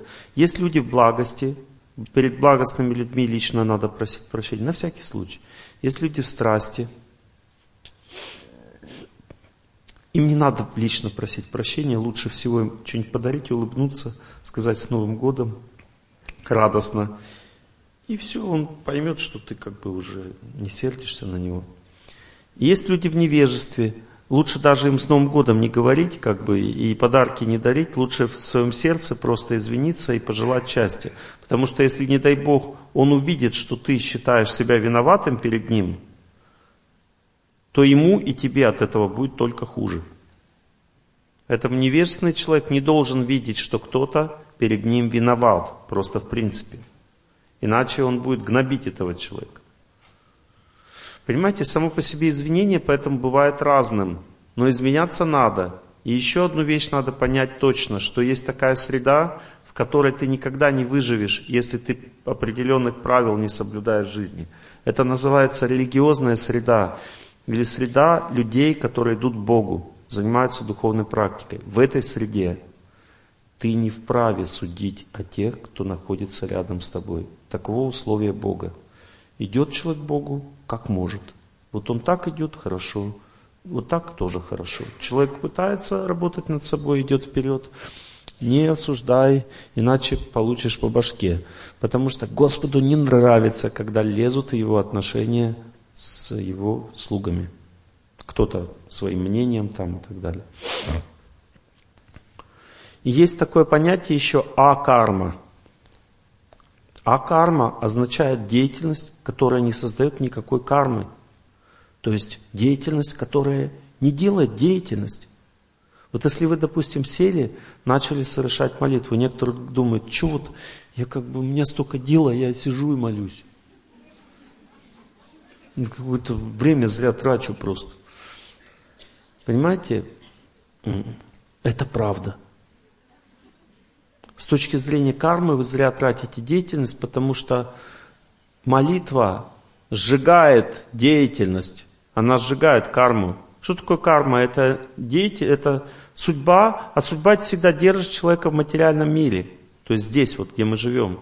А если человек молится, то это что за деятельность? Это деятельность, которая разрушает его возможность находиться в материальном мире и приводит его к духовной реальности. Вы скажете, а вдруг я столько помолюсь, что я даже эту жизнь не доживу. Не волнуйтесь, такого не произойдет по двум причинам. Первое, мы совершили бесчисленное количество грехов, поэтому молиться надо придется долго.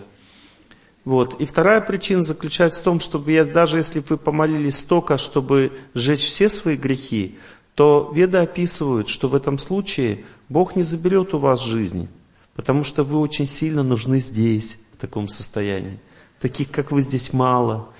И поэтому он обязательно вами воспользуется, чтобы вы немножко людей пообучали. Ну, то есть помогали другим. Другими словами, человек может даже с абсолютно чистым сердцем оставаться внутри материального тела. Это описано в священных писаниях. Человек может выглядеть уродом, у него может быть любой цвет кожи, он может а, внешне выглядеть немощным, больным, но при этом у него будет абсолютно чистое и безгрешное сердце, и эти две вещи могут абсолютно не сочетаться. Почему? Потому что само присутствие немощи, болезней, и всего остального в теле не всегда указывает на плохую судьбу. Иногда это дается самим Богом как испытание. Попытайтесь это понять, что чаще всего в 99% случаев человек болен, у человека плохая судьба, у него плохая внешность. Это значит плохая судьба. Но бывает такое, что это специально Бог делает для того, чтобы нас сбить с толку. Потому что мы святого должны узнать по его поступкам, а не по его внешности. Поэтому часто возвышенные, чистые, светлые люди внешне не, не кажутся таковыми.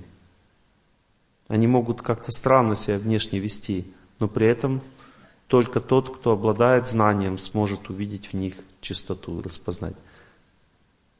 Ну, не всегда вот именно так.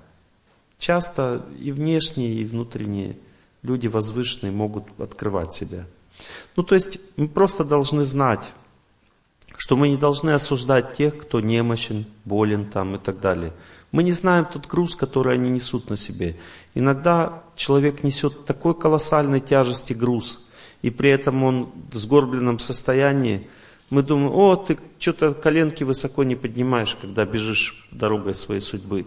А если бы тебе столько навалили хотя бы на одну десятую, то ты вообще коленки не поднимал, тебя приплющило бы к земле, и ты бы лежал там много жизней, даже не, не, не имея возможности подняться, поднять голову вверх. Понимаете? То есть тяжесть судьбы у всех разная, и мы не сможем понять, какая. Понимаете? Иногда человек несет такую тяжелую судьбу, и он справляется с этим – а иногда у очень легкая судьба, и он не справляется. Поэтому вот по самому состоянию человека, по тому, как его приплюснуло, не следует судить на, о его силе. Понимаете, это очень важно понять. Потому что приплюснуть может разной силой. И разной силы людей могут, может приплюснуть. Если, допустим, старший плачет, это не значит, что он слабый. Мы не знаем, что заставило его плакать. Какая сила? А силы бывают разные в этом мире. Еще раз повторяю, Как действует судьба? Карма. Ну, то есть, понимаете, что такое карма, да? Вот вы слушаете лекцию. Если эта лекция развивает вас духовно, то это а-карма. Она сжигает карму, эта деятельность. Ну, то есть, вам положено по, по судьба, да? Вот вам положено, что у вас вот это произойдет в этой жизни. Если человек молится, это может и не произойти. Это я заявляю всем астрологам, которые здесь сидят в этом зале, потому что они слишком большое значение придают карме. Они не понимают, что когда человек молится, он может сделать так, что по судьбе у него нет сил выйти замуж, а выходит. Нет сил вылечиться, а вылечивается. Нет сил зачать ребенка, зачинает. И вы скажете, ну это бывает крайне редко. А я утверждаю, что нет. Наоборот, крайне часто. Наоборот, люди начинают молиться, и крайне часто бывает так, что им то, что положено по судьбе, не получается, а получается победа, награда. Какой смысл Богу было создавать такой мир, в котором люди не почувствуют правильный путь? Наоборот, Он создал такой мир, в котором люди всегда почувствуют правильный путь, если они хотя бы чуть-чуть им начнут идти. Поэтому все правильное всегда очень сильно ощутимо. Даже простые вещи, даже, допустим, вы чуть-чуть бегать начали, говорите, Олег Геннадьевич, мне стало легче жить. Поднимите руку, у кого так произошло. Все, видите, значит, вы избавляетесь от плохой судьбы. Это уже избавление. Хотя вы это не молитва, это просто бег. Есть три вида избавления от плохой судьбы.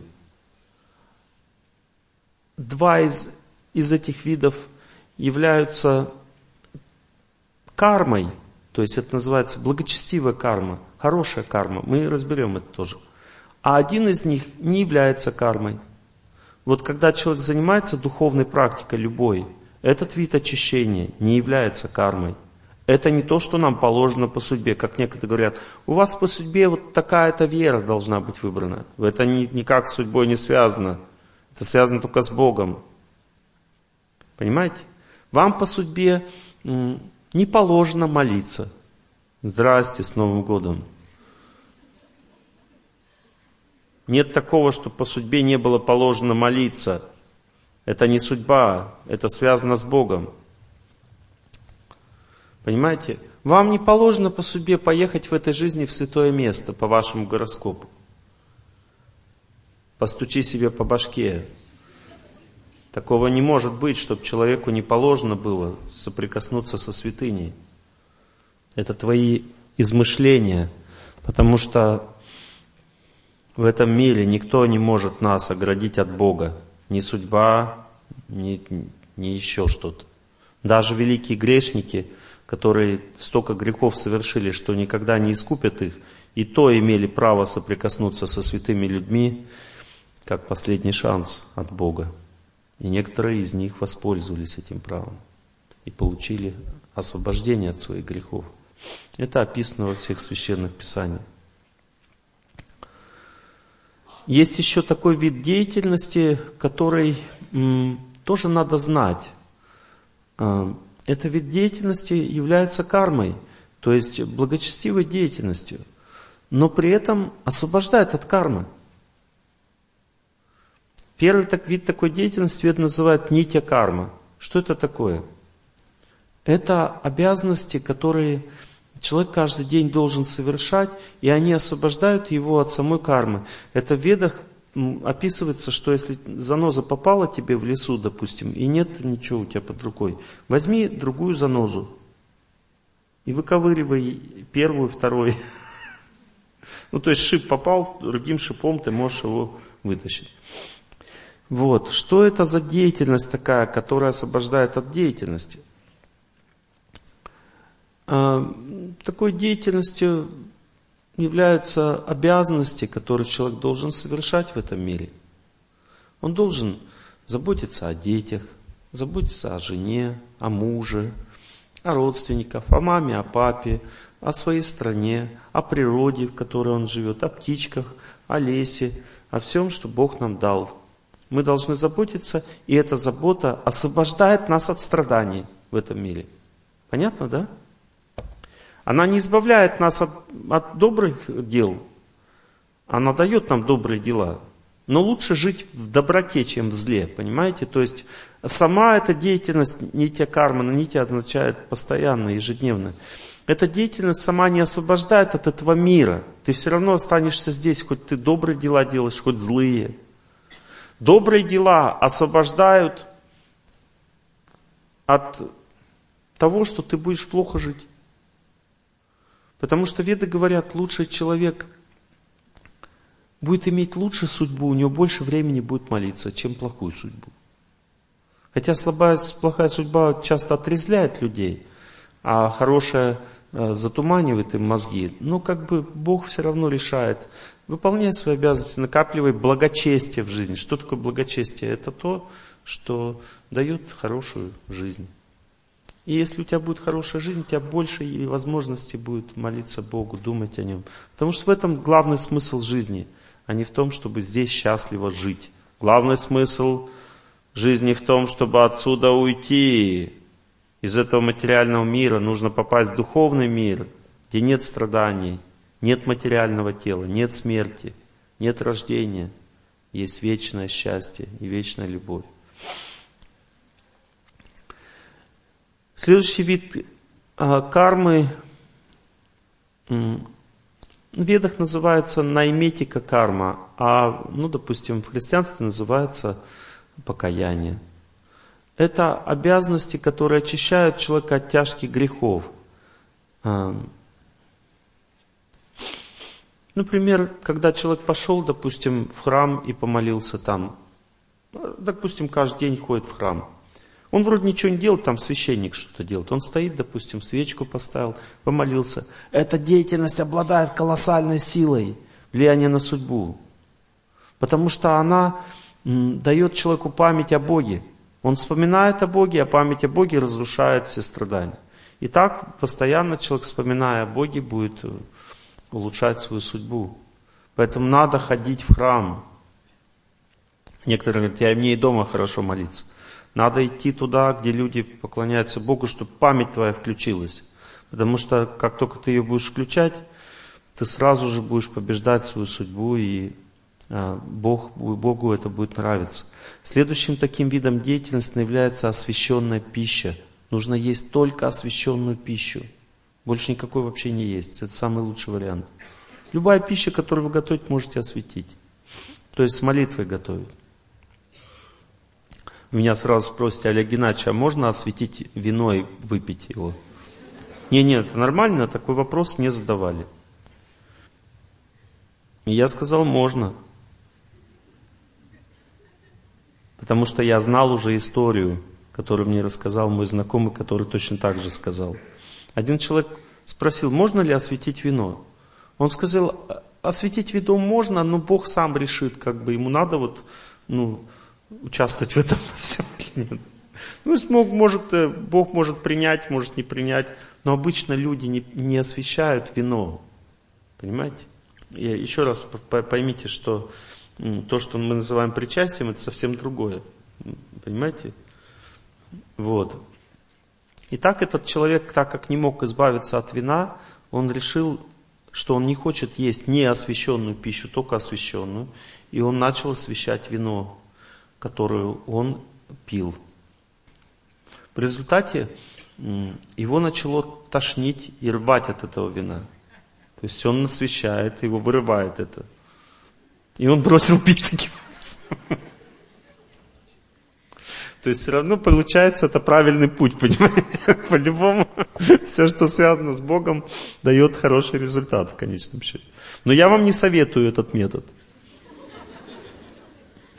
Ну, я просто вам сказал о том, что лучше освещать чистую пищу, не связанную с грехом. Хотя, хотя таинство не связано никак с грехом. Когда есть таинство, это то, что мы не можем осознать. Это то, что причастие, это таинство, то, что мы не можем понять, осознать. Потому что сама жидкость вот эта вот, она у нас даже есть в крови, и она облегчает нам жизнь. знаете о том, что у нас есть алкоголь определенный в крови, который нужен для того, чтобы переносить стресс и страдания. Это нужно. Понимаете? С этой точки зрения это не то, что это там плохая жидкость. Это не плохая, это нормально. Эта жидкость может быть связана с человеком, может быть связана с Богом или с дьяволом. Понимаете? Поэтому есть освященное причастие, это освященная жидкость, она в очень маленьких дозах. В этом разница именно в дозе заключается. Есть следующий вид деятельности, который очищает жизнь, но не является духовной, не очищает от самой судьбы, а ее облегчает просто судьбу. Называется камья карма. Или а, это деятельность, предназначенная для того, чтобы человек развивался. И это может быть любое развитие. Например, если человек пошел в институт, выучился – по-честному получил образование, эта деятельность облегчает его жизнь. То есть эта деятельность нужна. Некоторые люди думают, я уже теперь духовной практикой буду заниматься, институт брошу. Это грех. Человек должен получить образование для того, чтобы потом зарабатывать жизнь э, для своих родственников. Для, ну, то есть он обязан это делать. Есть такая деятельность, которая непосредственно является покаянием. Не то, что ты ходишь в храм, там как бы выполняешь все богослужения, участвуешь, а есть э, деятельность, э, которая называется проищита, то есть это, или, собственно, покаяние. А, проищита это значит, что ты делаешь именно ту деятельность, которая непосредственно очищает себя от грехов. Это не кто-то тебя очищает от грехов, как ты приходишь в храм – а ты сам себя очищаешь от грехов. И прочита означает пост, означает э, какие-то другие обеты, которые ты на себя берешь для того, чтобы э, избавиться от греха. Допустим, женщина решила больше не делать аборты. Кстати, это тоже викарма. Ну, то есть, если вы аборт сделали, это вы сбились с правильного пути, нужно раскаиваться для того, чтобы опять встать на него потом. Понимаете? И, и ощущением, что вы встали на правильный путь, будет то, что у вас в жизни никогда не появится желание больше делать аборт. Никогда. То есть вы будете бояться, страхи от этого, желания держаться. Убийство человека является викармой. Но здесь есть отступление определенное – в священных писаниях описано, что если Бог, а если человек защищает свою родину, то даже убивая людей, он не совершает греха, а наоборот очищается от грехов и уходит в рай. Ну то есть само по себе убийство не является грехом. Является убийство человека без причины на то, без основания. То есть если человек разрушает твою родину, пытается поработить там, навязать свои правила жизни, то Здесь есть основания. Дальше есть еще один вид деятельности, который называется картовья карма. Этот человек должен тоже эту деятельность обязательно выполнять. И вот картовья карма является бег, хатха-йога, прогулки, массаж, натирание тела лечебными маслами, закаливание, гимнастика, соблюдение правильного питания и так далее. Запомнили? Это продлевает человеческую жизнь. А Бог хочет, чтобы мы жили долго, чтобы больше молились. Чем больше человек живет, тем больше молится. Теперь я еще кое-что вам хочу рассказать про судьбу. В судьбе есть два типа вообще. Есть прарабдха карма, то есть это судьба, которая проявлена в этой жизни. Вот она нам на эту жизнь положена, эта судьба. А есть еще апрарабха карма. Не запоминайте санскритские слова. Это та, та, та вид судьбы, которая еще не проявлена. Некоторые люди, они чувствуют свою судьбу и думают, я такой возвышенный, хороший человек. И поэтому в следующей жизни обязательно у меня будет хорошее рождение – Здесь одна есть проблема. Проблема заключается в том, что в следующей жизни может такая карма выйти наружу, которую ты в себе не знаешь. Поэтому у нас нет по поводу следующей жизни никаких гарантий. Понимаете, никаких гарантий, потому что есть э, такой вид кармы, который наш, э, нам, мы создали эту судьбу, но в этой жизни еще не будем, как бы ее, она воплощена не будет. А есть такие виды кармы, которые и в этой жизни будут действовать, и в следующей. Агами карма называется, агами карма, то есть это карма, которая будет действовать в будущем, но в этой никак не проявляет себя. А есть крияман карма, это та, которая в этой жизни проявляет себя, и не волнуйся, в следующей тоже будет себя проявлять. Бывает, человек такой сильный поступок совершает, что потом надо 3-5 жизней, чтобы избавиться от него. Я такой поступок в своей жизни совершил. Поэтому вам на каждой лекции говорю, не оскорбляйте тех, кто идет Богу. Снег башка попадет, больно будет.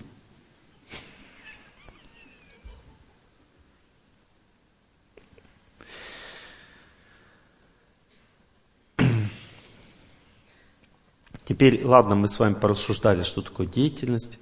Давайте порассуждаем еще немножко, что с этим делать-то. И как вообще с этим жить. Первое, что вы должны понять. Судьба всегда пугает человека, обесточивает и дает ему чувство, что ничего не получится. Вот, допустим, и всегда у всех людей это всегда действует одинаково, хоть ты борешься там за свою судьбу.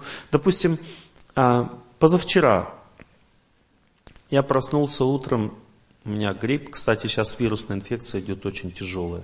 Нас всех косят подряд, там всех моих знакомых. Ветки сосны ставим рядом с собой на ночь перед сном, жуем иголки сосны, можно их заваривать, по 5-6 иголок пить э, напиток, не заболеете. Или заболеете очень слабо, если будете это делать. Понятно, да? Берете веточку сосны, ставите и все. Сосна именно, сосна. Будет вам помогать. Ваши дети тоже. Эта заваренная сосна, она вообще не чувствуется. Дети не почувствуют, что там что-то есть. Они же не нравится им, да? Когда что-то им суют там такое острое, кислое, соленое. Она не даст никаких ощущений. Но от гриппа избавит. Ну вот я два дня назад проснулся вот с ощущением, что йогу я сделать не смогу.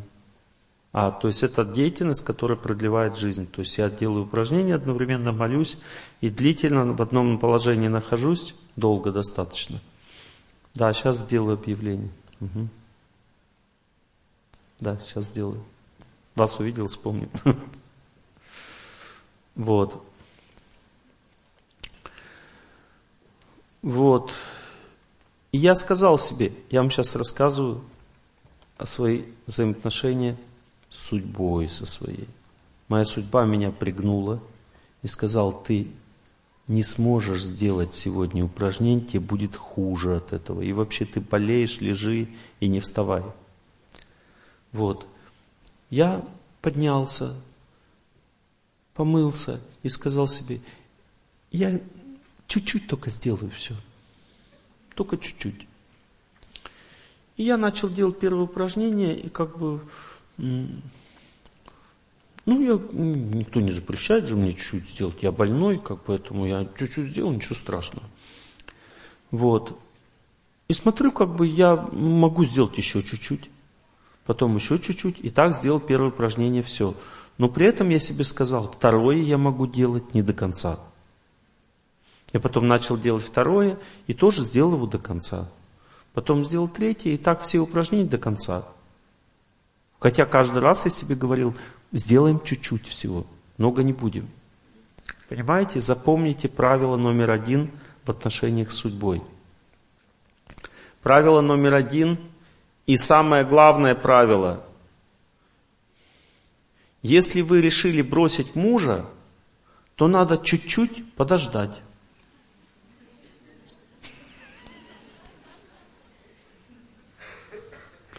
Если вы решили быстрее купить квартиру, а, желание вами овладело сильно, надо просто чуть-чуть подождать.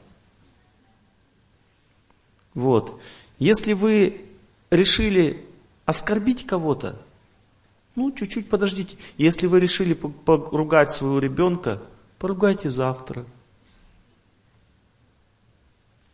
Понимаете, то есть всегда в этих вопросах судьбы нужно чуть-чуть подождать.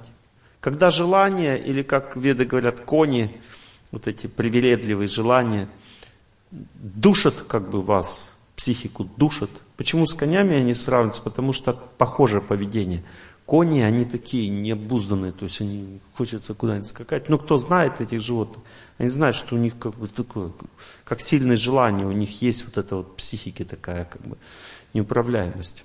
Поэтому Высоцкий написал вот эту песню, потому что он, оказывается, изучал Бхагавадгиту, читал,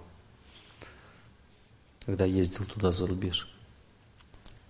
А это как раз Бхагавадгите, это сравнение.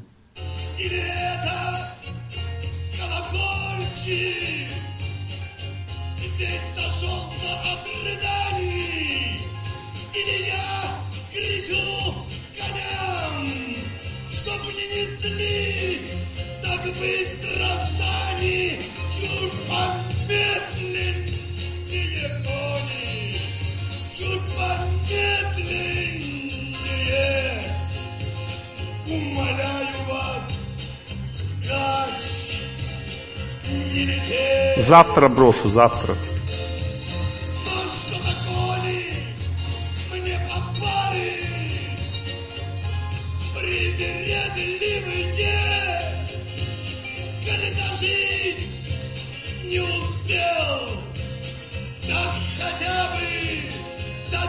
Одно упражнение сделаю.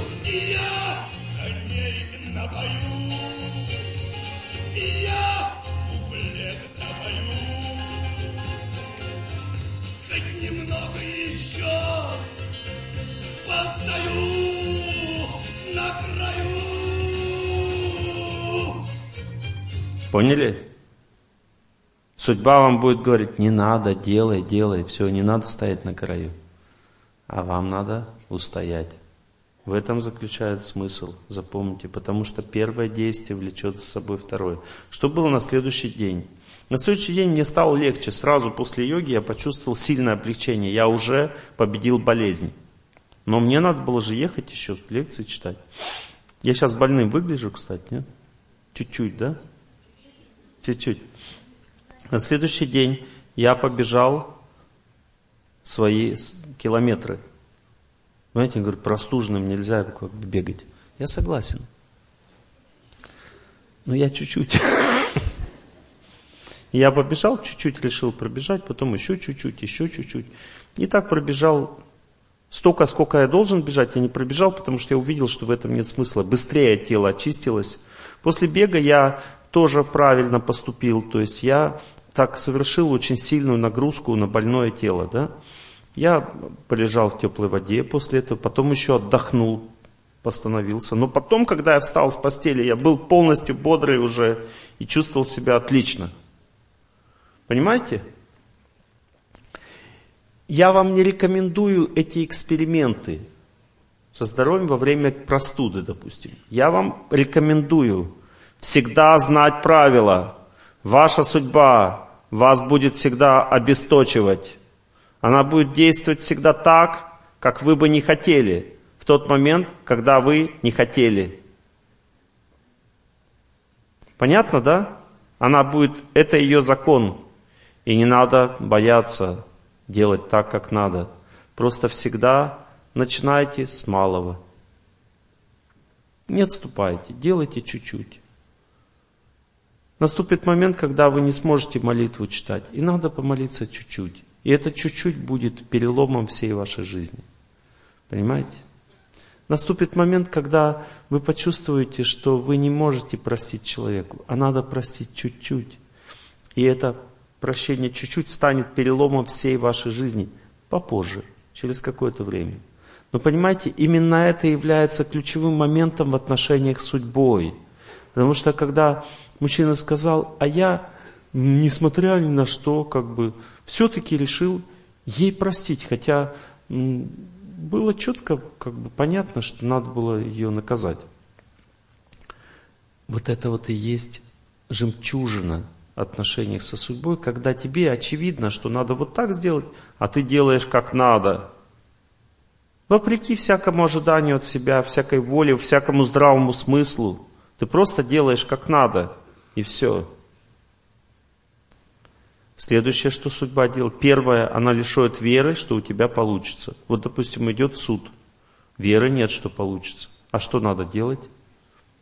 Надо знать, что просто продолжай свой долг. Во время суда человек должен интенсивно молиться всегда в защиту своей жизни. Продолжай молитву, продолжай думать о Боге, продолжай верить в Него. Только это тебе поможет, потому что когда на чашу поставлены весы твоей судьбы, то перевешивает или одна чаша, или другая. Никто не знает, что перевесит. Ты продолжай молитву, а перевешивание идет в сердцах людей. Тебя же люди судят, не компьютер, правда? В сердцах людей идет оценка. Это люди будут перевешивать туда или сюда. И это зависит от твоей молитвы и веры в Бога, потому что в конечном счете Бог или простит тебе, или накажет. Одно из двух. Самое главное при этом понять, что суд всегда правильный. Потому что если человек думает, что несправедливо со мной поступили, то он же не знает своего прошлого, что он там до этого делал. Справедливо и несправедливо не нам решать. Но если мы молимся, и мы как бы, и при этом а, мы можем не просто победить суд, а еще и наказать грешников. Это, кстати, тоже возможно. Можно так сильно помолиться, что те, кто хотели сделать зло, его и получают назад. Это так, чтобы, ну, я это, для закваски. Но при этом не надо им зла желать. Просто если они дальше захотят идти, можно идти тоже дальше. И в конечном счете, если ты на правильном пути, то они получают в результате больше, чем они даже предполагали. Мне попросили сделать объявление 18 апреля в 19.00. А, вот это очень важно, да. А, будет а, шоу.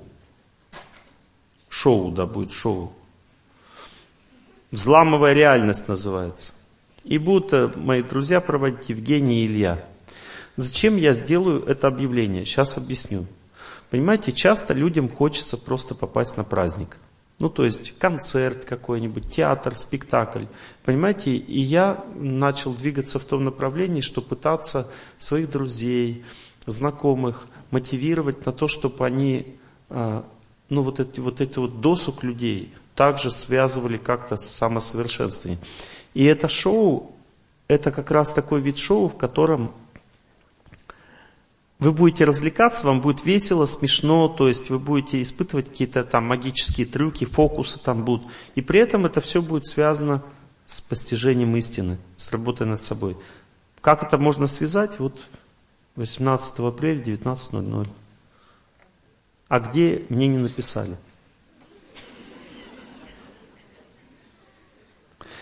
Наверное, к организаторам обратитесь. Это такая, ну, такая, наверное, затравка, да? Вот.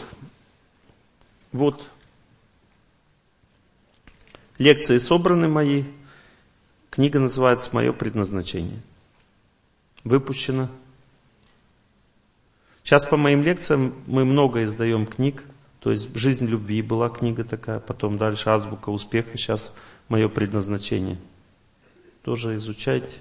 Все связано что с предназначением. Завтра развитие лидерских качеств будет у меня лекция, приходите.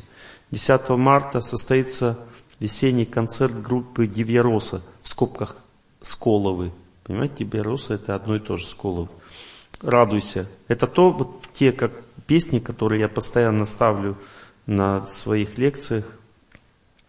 Очень красиво поют, и они ну, поют то, что я, о чем я говорю на лекциях. Мы с ними синхронизируемся все время.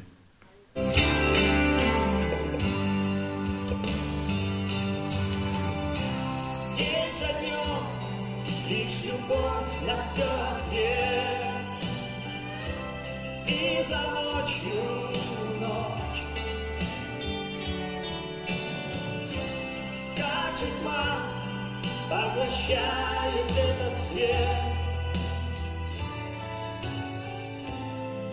Но не в силах превозмочь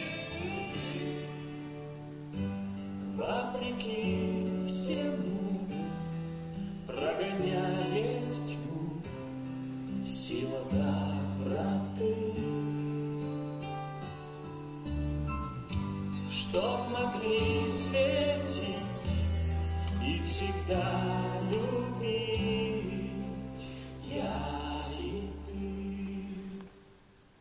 Красиво? Итак, продолжаем нашу тему. Тема очень сложная, глубокая. Следует знать, что есть еще одна особенность в деятельности судьбы.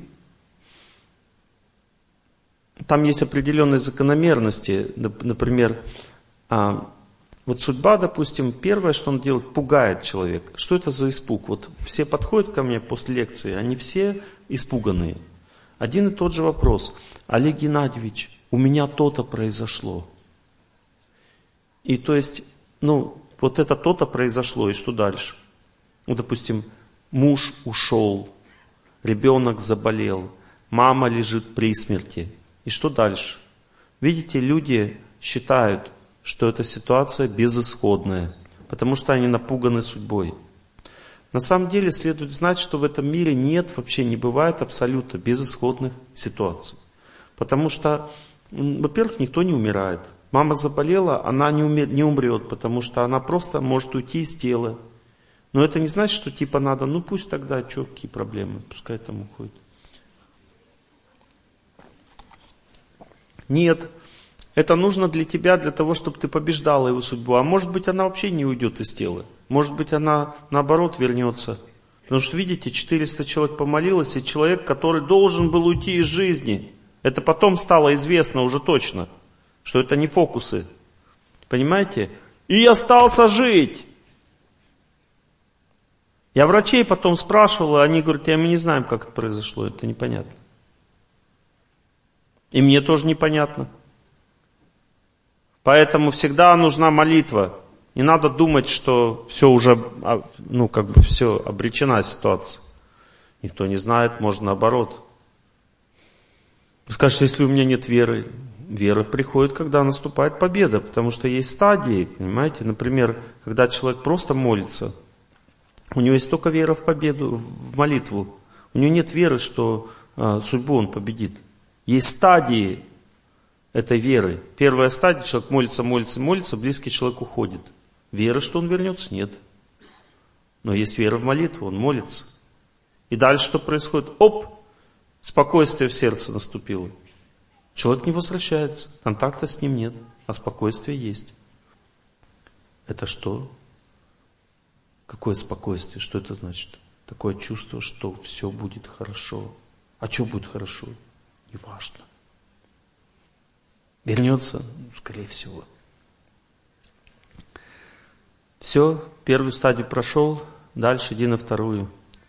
На второй стадии опять заново раз, и возникает как будто, вот на первой стадии победа над судьбой, как будто все, ты уже все сделал, всю работу. Облегчение сильное. Потом раз, вторая стадия. Вторая стадия означает, что ты опять этот пласт работы взял, опять молишься, молишься, молишься. Но этот пласт уже не ощущение, что все будет хорошо дает, а дает возможность общаться с человеком, который предал тебя, и у тебя даже мысли о нем вызывали как бы проблемы.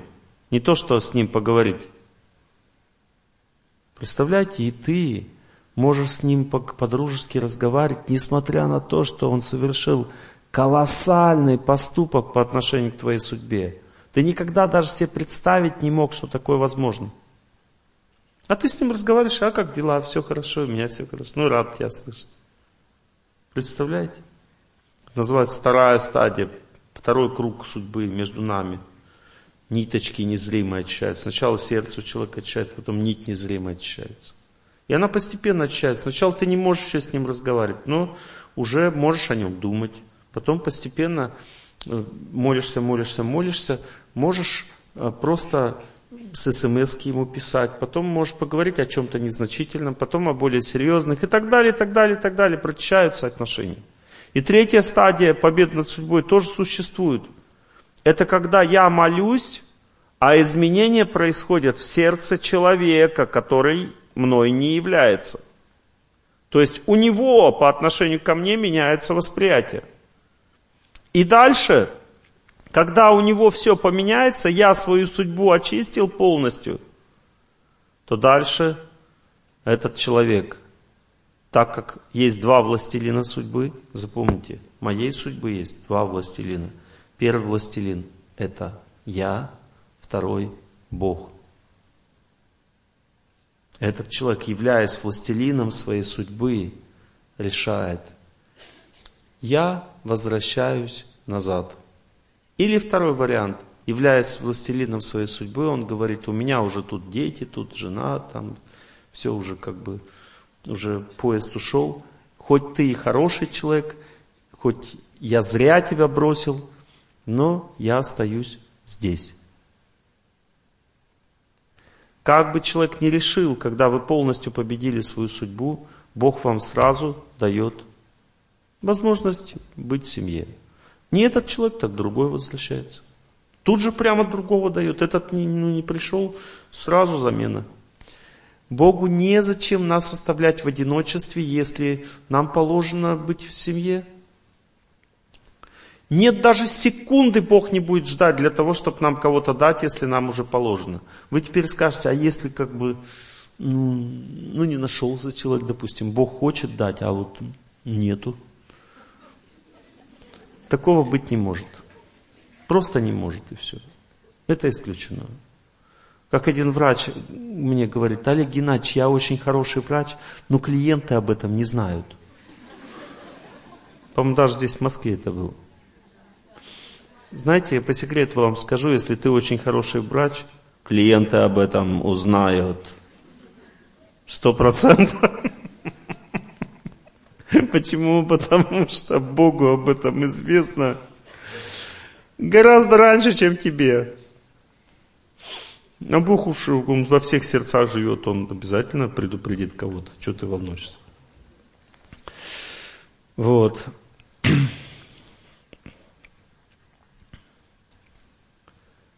Итак, смотрите, первая ошибка. Мы видя, что мы не можем словами, действиями что-то исправить, впадаем в ступор, не зная, что есть действие, которое обладает гораздо большей силой влияния на ситуацию, чем внешние действия. Это молитва. И даже если вы не можете в молитве сосредоточиться, именно вот так молиться, молитва какая должна быть? Вы слушаете тех, кто молится, молится с ними, забыли про ситуацию и думаете о Боге и служите Ему. Вот эта молитва уничтожает все препятствия в жизни человека, разрушает все, все преграды. И мы ощущали эту молитву хотя бы один раз в жизни надо почувствовать. Мы ощущали на этом ретрите, когда все вместе, я желаю всем счастья, ух, сила такая. И люди, раз, сердце, легкость. Хотя бы один раз в жизни это надо почувствовать, и потом человек понимает, о чем речь. Потому что некоторые не понимают, что за молитва побеждает судьбу. Когда в сердце легкость, когда ты думаешь только о Боге, когда только победа, чувствуешь победу, никаких преград. Есть только победа и все. Вот такая молитва. Это возможно, когда ты вместе с кем-то молишься. Поэтому в Священном Писании говорят, в наш век лучше молись с кем-то, а не в одиночку. Потому что пространство замкнутое в одиночке, у тебя не хватает энергии памяти у человека самостоятельно победить судьбу. Эта энергия памяти включается, когда много людей делают то же самое, или кто-то очень вдохновенно это делает. Поэтому я вам включаю очень вдохновенное песнопение, чтобы вы вдохновились тоже. Когда на лекции люди сидят вместе, я желаю всем счастья, повторяю, это даже не молитва, это слабее действует, но даже этого достаточно, чтобы побеждать судьбу. Мы не можем здесь молиться, потому что разные веры у всех, как бы, и вообще в нашей стране это не разрешается. Вот так вот проводить мероприятия такие. Вот. Итак, попытайтесь понять, что если в вашем сердце есть чувство, что ничего не получится, это всего лишь обман. Потому что этот обман предназначен для вас, для того, чтобы вы ничего не делали. Так судьба затягивает вас в свои цепи. Понимаете, это ощущение, что ничего не получится, я вам рассказал. Я встал, я всю жизнь занимаюсь борьбой с победой над судьбой. Я встал, и я был уверен, что я йогу сегодня не сделаю. Позавчера. Я вам рассказываю. И я пошел просто чуть-чуть сделать. У меня не было никакой идеи, что я смогу сделать полностью. Я сделал полностью. Почему? Потому что в этом только выбор, понимаете? Выбор в том, чтобы пойти и сесть молиться. И потом все получится уже, потому что когда судьба навалилась, человек думает, что это невозможно, и поэтому не делает этого. Так действует судьба, запомните это. Теперь еще важно, даже если ты сел молиться, ты чувствуешь, что у тебя ничего не получается, потому что ты неправильный поступок совершил. Надо не садиться молиться одному, а идти туда, где много людей молится, если у тебя тяжелая судьба. Не оставайся в одиночку. Ты не справишься с собой сам. Бывает, судьба помогает человеку. Например, у меня, когда плохой период, мне всегда судьба дает отпуск в это время. Возможность не работать. Чтобы больше молился. Или во время суда лекция. Помощь идет. Ну, то есть, Бог иногда так заботится. Следующее, что нужно знать. Путь к победе идет медленно. На первых этапах первые 30% победы над судьбой не чувствуются вообще. Вот вы побеждаете судьбу, окажется, что не меняется. Так Господь вас испытывает. Но знайте, что после 50% вы обязательно узнаете, что вы побеждаете. 50, 0,0, 50% побед над собой, 0,00000, одна там тысячная процента еще, и все. Вы в своем сердце точно узнаете, что вы побеждаете свою судьбу. Это знание в ваше сердце придет обязательно. В чем побеждать? А в чем угодно. Допустим, вот смотрите, допустим, вы, там 50 человек на место, хоть тысячу человек на место, да, вы сдаете экзамены в институт. Вы учите просто, что вы делаете. Вы, лучше бы, конечно, еще и молиться в это время. Вы учите, ну просто молиться неправильно. Не учить экзамен неправильно. Но это тоже работает. Я вам скажу по секрету, потому что уже много лет прошло. Никто не знает. Все, что в прошлом было, это было. У меня такой был случай, когда я ну, боялся, что не сдам экзамен. И я молился для того, чтобы мне попались вот именно эти вопросы. И мне попались именно эти вопросы. Для того, чтобы Бог показал мне, что Он есть. Все, только по этой причине. Но это не значит, что я не учил. Я учил. Понимаете, если ты не учишь, типа, о, сейчас помолюсь и все. Нет, я учил. Но я знал, что даже это мне не поможет. Очень трудно для меня было. И как бы Бог мне дал то, что мне надо. Я не сказал потом преподавать. Это был обман какой-то, потому что экзамена-то никакого не было. Экзамен это когда тебе дают те вопросы, которые ты не знаешь. Я не только вопросы знал, а еще и последовательность этих вопросов. Первый должен быть такой, был первый такой, второй такой. Я когда отвечал, я наизусть знал эти ответы. Как будто я по книжке читал, и преподаватель, у него глаза расширились. Бога нет проблем помочь нам. Но мы должны знать правила. Бог помогает тому, кто хочет сам себе помочь и доказывает это Богу. Есть много людей, которые думают, что если я приду в храм, закажу молебен, там еще что-то сделаю, мне поможет. Может быть. Только для того, чтобы вы поверили в Бога. И только один раз. Потому что если вы хотите, чтобы вам действительно помогло, я вам расскажу, как это должно быть на самом деле. Нужно огромные усилия прилагать в молитве и служении Богу, и соблюдении всех правил и заповедей для того, чтобы побеждать судьбу. И если у вас не получается, чувствуете, не хватает своих сил, идите, закажите молебен, поставьте свечку. Вот тогда получится. Понимаете? То есть Бог поможет тому, кто сам себе старается помочь. И поможет очень хорошо, без всяких проблем. Но если человек не хочет ничего делать для себя, не надейтесь. Итак, вот смотрите, интересная вещь. В этом мире мы живем для того, чтобы развиваться духовно. Больше нет причины. Все остальное помогает этому помогает. То есть все события, которые происходят, они в конечном счете помогают нам духовно развиваться. Но если мы не встаем на путь духовного развития, Богу это не надо. Ему не надо просто, чтобы мы счастливо жили, чтобы у нас была хорошая семья. Просто ну, все это не надо. Поэтому есть определенные правила и законы жизни в этом мире, которые немножко выше законов судьбы. Ну, допустим, вот если человек, допустим, молится, правильно живет, то он очищает очень быстро свою судьбу, гораздо сильнее, чем он когда-то загрязнял. Можно очистить свою судьбу за 5, 6, 7, 8, 10 жизней за одну жизнь всего. Понимаете, очень быстро идет очищение. И поэтому у Бога есть, вы уж на него не обижайтесь, пожалуйста. У Бога есть еще один определенный способ, а, это описано в священных писаниях. Этот способ заключается в том, что он, когда вы слишком хорошо очищаете свою судьбу, он вам подбрасывает с того, что не положено на это рождение.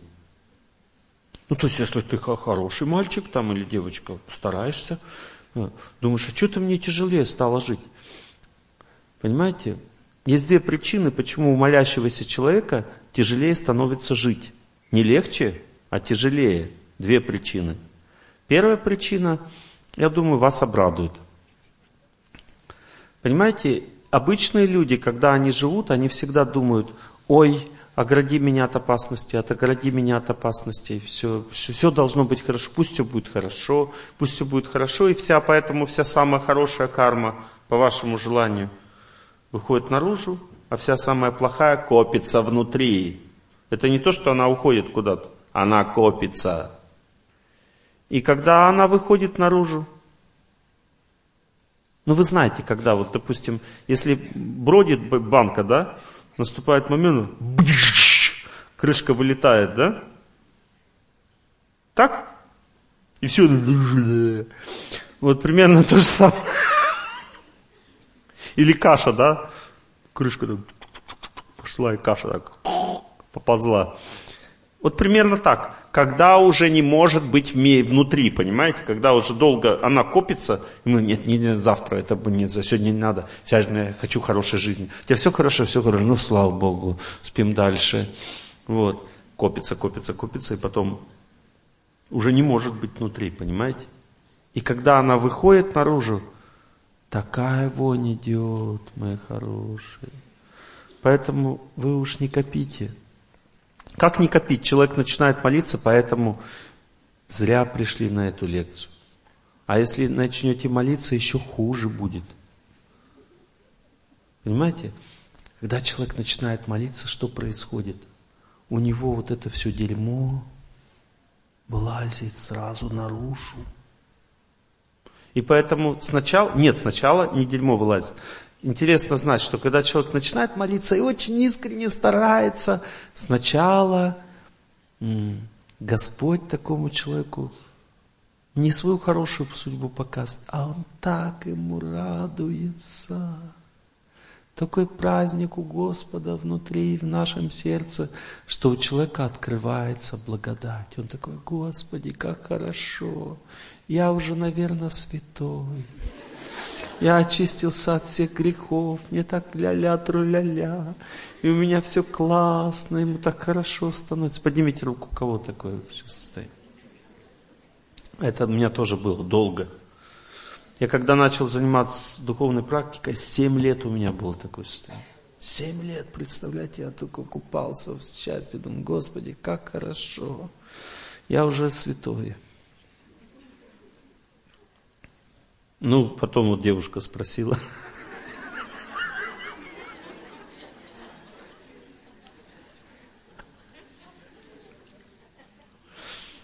А, я еще перед тем, как эти все вещи происходили, я еще начал читать одну молитву интересную.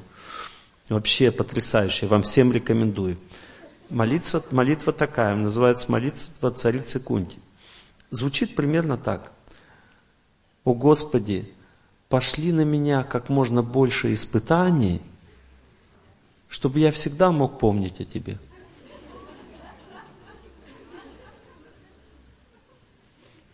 Ну, он послал. И так послал, что... Я больше так не молюсь. Это молитва святых, на самом деле. Люди так не должны молиться обычно. Но я же тогда чувствовал, что я уже возвысился совсем уже и как бы ну, послал. Вот. Это очень полезно. Все это полезно для здоровья духовного. Итак, первое, что приходит сильное счастье. Когда человек встает на правильный путь, Бог радуется не от того, что у него там чистота в сердце вышла. Нет, просто Господь дает свою милость. Он как бы радуется, и человек испытывает счастье. Потом дальше, следующий этап, неожиданно, на фоне вот этого сильного счастья вдруг становится очень тяжело жить. Все восстают, никто тебя не понимает. Ты говоришь, ой, какая прекрасная жизнь, давайте так все жить. Все говорят, ты все, кто попал да ты как бы, ну и начинают испытывать человека очень сильно, как бы клемят его, ну, в общем, жуть, испытание. Почему? Потому что начинает каша выходить наружу раньше времени. То есть она не то, что копилась, копилась, и потом у тебя потом небо в клеточку, как бы, или просто черная такая жизнь на несколько лет. Это, знаете, люди, когда не занимаются духовной практикой, у всех одно и то же – вот живет, живет человек, потом бац, 2-3 года он просто смотрит на этот мир, как через трубу, понимаете, то есть вся жизнь почернела, все плохо, то есть все разваливается, все рушится. Поднимите руку, кого такой еще. Вот, это вот, э, да. Но вот если вы будете молиться, начнете духовной практикой серьезно заниматься, то таких периодов в жизни больше не будет. Почему? Я вам сейчас объясню. Потому что когда человек занимается духовной практикой, всю вот эту муть, грязь и все, что кипит, человек постоянно вытаскивает наружу, и сначала ему в молитве жить тяжелее, чем раньше было. Все не любят, все ругают, все портится, все как бы ломается, и человек думает, а, лучше бы я вообще не молился. Потерпите. Пройдет годика два, ну это совсем немного по сравнению с жизнью. И понимаете, в вашей жизни уже не будет таких черных периодов вообще. А когда человек молится, у него не черный период, у него просто трудный период. Чувствуете разницу? Трудно жить и черно жить. Понимаете? Не черная быль, да? А нормальная жизнь, трудная просто. Вот в этом разница, понимаете? И потом дальше наступает тяжелый период, жить тяжелее становится, то есть плохая судьба под, подходит. Тяжелый период есть у всех, даже у тех, кто духовно работает над собой. Но при этом ты сильнее судьбы, все равно ты с ней можешь бороться. И даже если она тебя уронила, ты не так, ты как бы не теряешь себя, не теряешь веру, не, не понимаете, не расплющивает тебя судьба, а просто ты встаешь и идешь дальше. То есть ты не воспринимаешь это как, как что-то такое слишком ужасное, понимаете? Ну, то есть в этом заключается разница. Но есть люди, у которых заканчиваются тяжелые периоды в жизни, вообще заканчиваются. И я вам опишу таких людей. Запомните, человек, который В то время, в свободное время, когда все думают о сексе, или о хорошей квартире, о хорошей машине, кто-то об Америке думает, кто-то еще о чем-то. В этот момент, когда человек закрывает свои глазки и думает о святом человеке, как будто бы вот пьет любовь от него, или о Боге и пьет любовь от него, или о священном писании и пьет любовь от него, для такого человека судьба заканчивается совсем. Гороскоп можно не смотреть. Понятно? Там ты больше про себя ничего не увидишь. Гороскоп – это всего лишь то, что связано с этим миром. Вечная душа имеет вечное отношение с Богом. И как только они, капелька этих отношений появилась в жизни человека, до свидания, гороскоп. Веды говорят, все грехи в сердце человека в этом случае сгорают, как дрова в огне, сами. Даже не нужно им выходить наружу, и не нужно человека ставить в условия какие-то. Просто все сгорать, потому что это становится ненужным. Цель человеческой жизни полностью удовлетворена. Человек рожден для того, чтобы полюбить Бога. Полюбил, больше незачем здесь тебе оставаться. Потому что мы рождены для вечной жизни, а не для этой. И даже если в ваших священных писаниях все, что я рассказал, немножко по-другому, не имеет никакого значения. Главное, чтобы была суть одинакова. Я начал изучать, и у меня было много противоречий. Я думал, почему вот там разрешают, это что-то не разрешают. Все одно и то же на самом деле. Я сейчас обсуждаю, допустим, с одним православным монахом, его зовут отец Амвросий, он на моих ресурсах сейчас начал читать по жизни святых людей. Мне кажется, все основные постулаты одинаковые вообще, вот один в один просто, ну, основные постулаты. Просто стандарты разные. В некоторых священных писаниях больше людям обычным позволено, а в некоторых меньше. Но суть одна и та же. Еще хотел бы вам также сказать, что важно знать, что путь наверх, допустим, он не тоже не безопасный. Некоторые, все люди знают, что нельзя в ад. Это правильно. Потому что когда человек попадает на низшие планеты или в ад, то есть два варианта. Или он рождается на Земле в очень тяжелых условиях жизни, ну примерно как в России. Или второй вариант – он вообще может попасть в животное существование, что не все веры признают, но неважно. Я просто вам об этом докладываю, что такое тоже возможно. Там может в аду деформироваться психика. Понимаете, те люди, которые пьют, выпивание постоянное, это деформирование своего психического тела. Запомните, когда человек выпивает, то он постоянно находится в состоянии вот этого балдежа который и создает вот этот спирт у нас в организме. Это состояние постоянно балдежа, это состояние не предназначено для человеческой формы жизни. Это состояние испытывают все животные. Вот если вы хотите такую дозу ощущения счастья, вот обычного счастья, не духовного счастья, не счастья самосознания, а просто обычное счастье обычной жизни испытать, как животные испытывают, в своей обычной жизни, напейтесь, и вы испытаете то, что испытывают животные.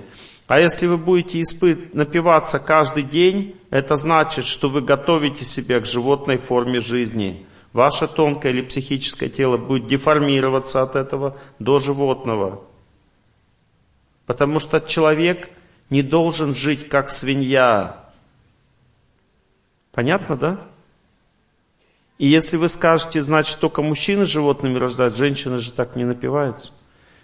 Я для женщин тоже кое-что скажу. Мужчины напиваются для того, чтобы попасть в животное тело, а женщины живут в лени и депресснике. Вот запомните, что у мужчины нажраться и рыгать под столом, что у женщины жить в лени и депресснике.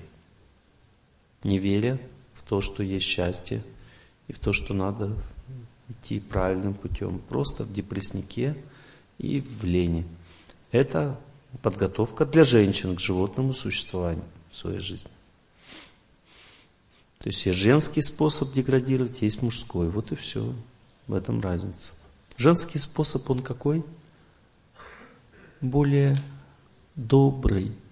Потому что женщина сама по себе, она более добрая. Поэтому Бог ей дает более добрый способ деградировать, такой незаметный. Никто даже не догадается.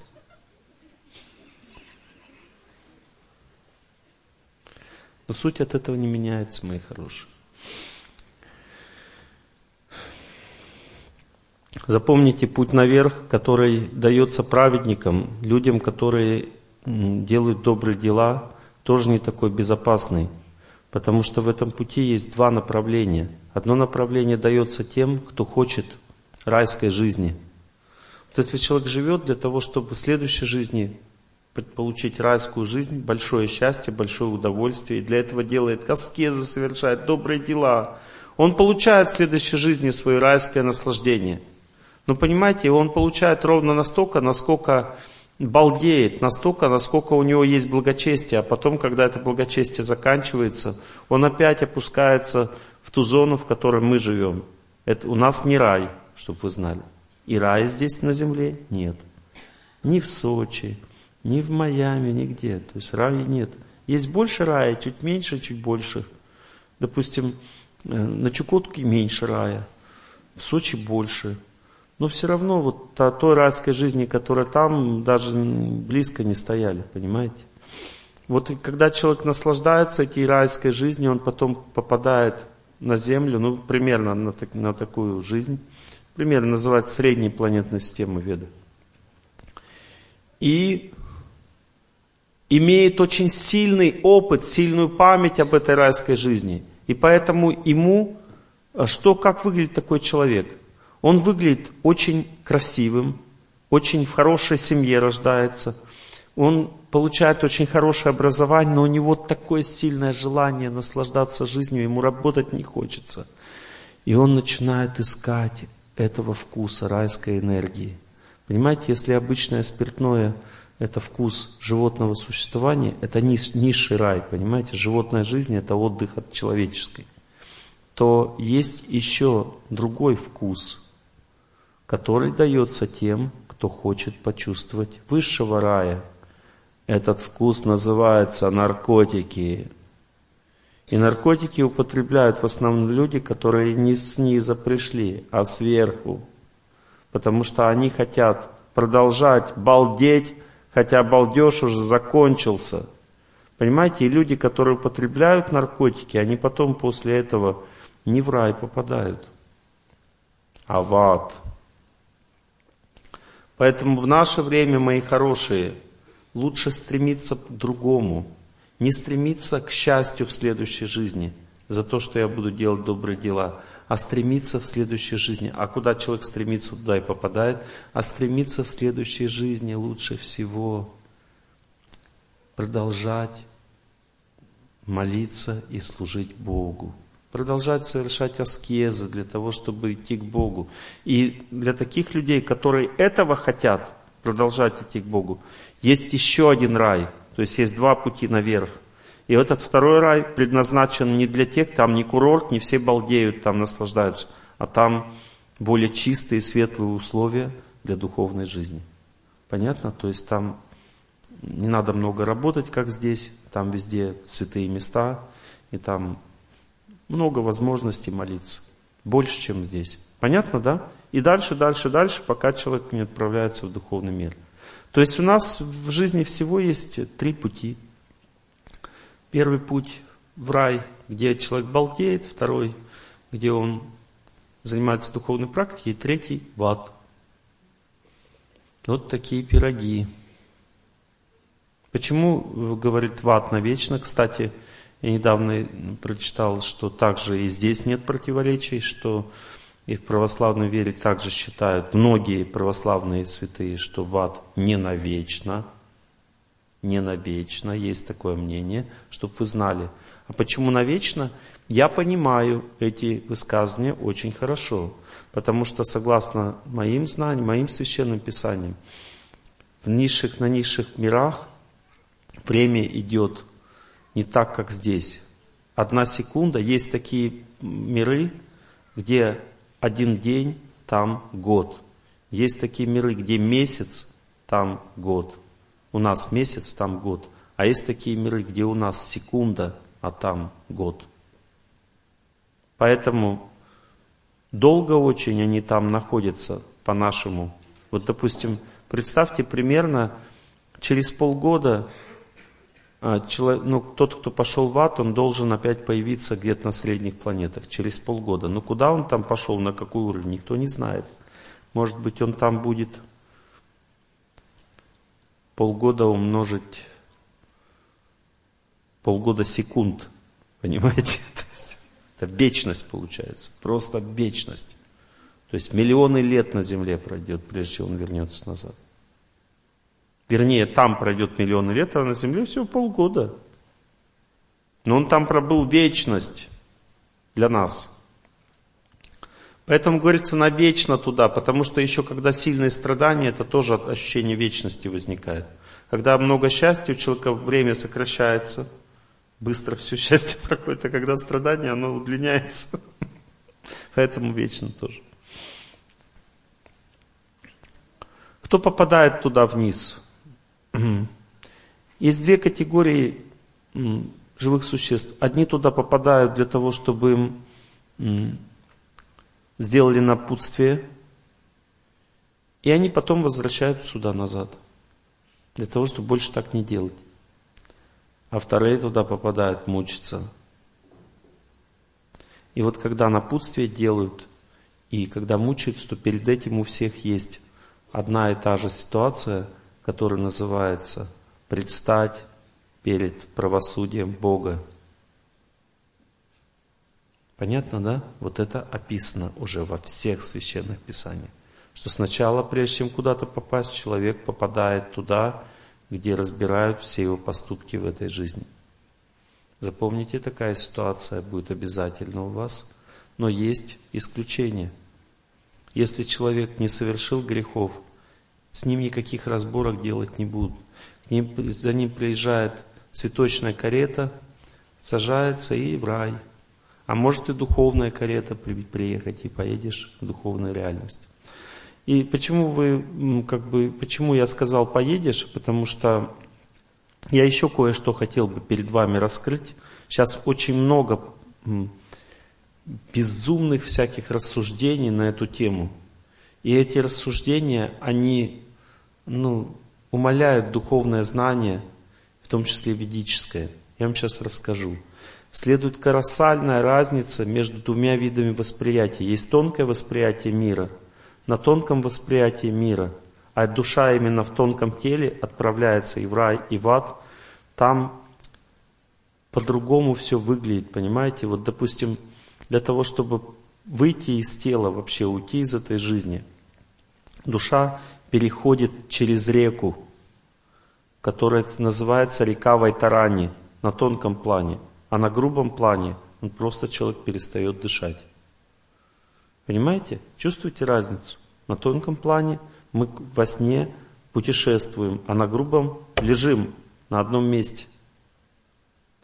Так вот знайте, что когда душа идет в ад, именно она идет, потому что а, между нашими мирами и низшими есть дорога, которая существует только на тонком плане. Когда душа находится на тонком теле, она именно по этой дороге идет. И скорость ее движения колоссальна. Для нас просто мы несопоставимые цифры. Мы даже представить себе не можем, какие расстояния могут быть между нами и теми, теми низшими планетами. Но душа эти расстояния проходит за, за один месяц всего. 30 дней она уже там. Понимаете? Точно так же она идет и в рай, но как бы она всегда сопровождаема, то есть она не сама шляется, то есть ее ведут, туда везут на колеснице, а туда ведут в цепях, как бы заставляют идти. И путь этот в ад очень тяжелый. сам по себе, он тоже соткан из страданий.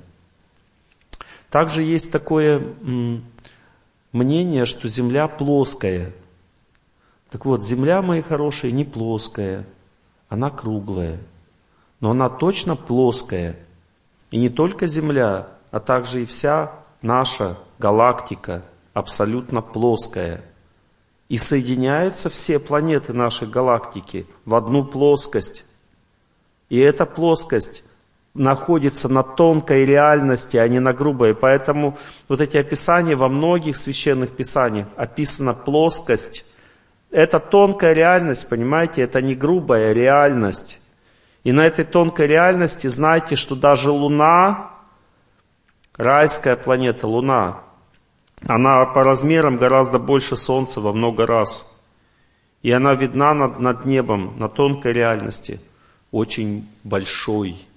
И это не спутник Земли. Это другая совершенно планета. Понимаете, не путайте одно с другим. Просто когда что-либо от Солнца бы не отразилось, отраженный свет от Солнца, всегда в него входит сияние Луны. Поэтому и мы называем это сияние тем, чем мы называем. Но это не сияние вот этой спутника Земли, это сияние другой планеты, которая называется Чандарлока. Это и есть райская планета высшая, в которую попадают те, кто хотят на курорт. Поняли, в чем противоречие мышления? То есть есть две, две истины, есть тонкая истина, есть грубая истина. Грубая истина заключается в том, что наша галактика состоит из вращающихся планет. Эта грубая истина описана в Ведах. В Ведах есть писания, которые описывают всю Солнечную систему и расстояние между планетами. Но есть другие писания, которые описывают, что когда человек выходит из тела, он топает по земле в ад. И эта земля имеет тонкую поверхность, а не грубую. И это не касается, не связано с нашей планетой непосредственно. Там одна планета переходит в другую, понимаете? То есть на тонкой реальности все соединено. Запомнили эти различия? Не надо путать одно с другим.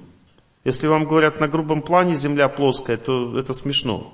Вон возьмите просто, посмотрите съемки, как человек летит ускоренно вокруг всего земного шара, и вы можете видеть, что он прилетает в ту же самую точку, и все крутится. надо понимать, что есть наука. Нельзя их пренебрегать. Но наука не все может понять. И еще кое-что тоже хочу вам сказать. Вот все сны, которые вы видите, они имеют в себе какую-то определенную реальность. Часть снов, это, ну, когда вы спите и боитесь, страх, когда испытываете какой-то, это реальность с вами не связана. Эта реальность связана с духами, которые вас пугают. То есть это тонкие сущности, которые хотят воспользоваться вашей психической энергией. Вот. Поняли, страх является критерием. Если же вы видите сон, в котором нет страха, а есть чувство, что вы живете, вы чувствуете свою жизнь, но эта жизнь не та, которой вы живете сейчас. Это значит, что вы точно это испытывали в какой-то из своей жизни. И если вы как птица летите, и не можете остановиться, и вам хорошо, знаете, что вы точно когда-то так летали. Это не является иллюзией. Это реальность, которую мы переживали. Человек живет вечно. И если вам кто-то скажет, я, я вот пятую жизнь живу, а ты какую жизнь? Это шизофреническое понятие. Потому что человек живет вечно. Душа живет вечно. Количество жизней, которые мы живем, бесконечно. Душа никогда не погибает, ни ядерный взрыв, никакой вид оружия, никакая жара и никакой холод не может отключить эту энергию, которая называется духовная сила или душа, энергия души. Она вечную природу имеет, и никто не может ее остановить, даже сам Бог. Потому что Бог сказал в священных писаниях, что душа создана по моему образу и подобию, и она подобна мне в качестве но в количестве отличается. То есть количество Господь как солнце, а мы как маленькие искорки. В этом всего лишь различие. Ну, как по качеству мы не уничтожим. Никто не может уничтожить бессмертную душу. Веда говорится. Вы вечные по своей природе. Потом бояться нечего. Страх является признаком невежества просто. Но это не значит, что у меня нет страха. Если сейчас кто-нибудь придет, ну, Олег Геннадьевич, это невежество, ну, я испугаюсь.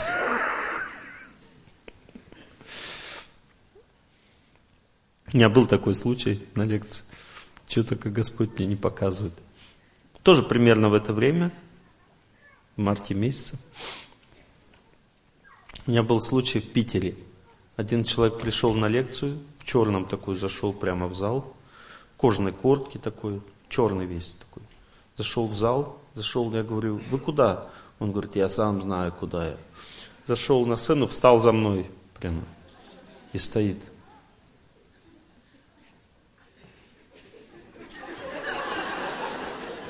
Это другое, это девушка в белом.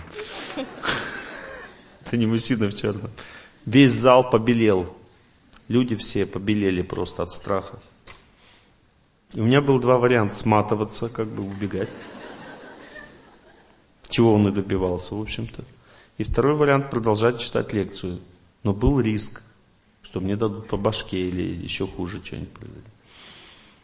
И я решил, как бы, хоть у меня ноги онемели, у меня такой холод по ногам жил, это речь стала такой более скованной.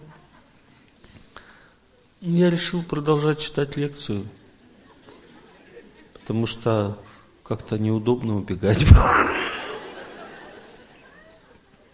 И он постоял и ушел, короче, не стал ничего делать. Испытывал меня. Но в другой случай был вообще настолько смешным, что вы сейчас будете просто ухахатываться. Я, это было в Алмате, я читал лекцию в одном институте, и там вот такой был центральный проход, вот так вот, длите, долгий, долгий, долгий, и там был, ну, такой проход далеко, ну, как бы это фактически было отдельное помещение. И вот люди сидели вокруг этого прохода, а в центре я напротив прохода, я видел эту дверь, там она стеклянная была, и далеко-далеко туда. И, короче, я читал лекцию по бесстрашию. И тоже это было примерно в это время, когда время для меня общения со своей судьбой. Я как бы не подумал, что нельзя такие лекции читать в это время. Там показался человек. Он очень медленно шел и шатался. Он был абсолютно пьян. И он шел минут 10, наверное. Шел так потихоньку, шел. Я читаю лекцию, смотрю, он на меня прям смотрит.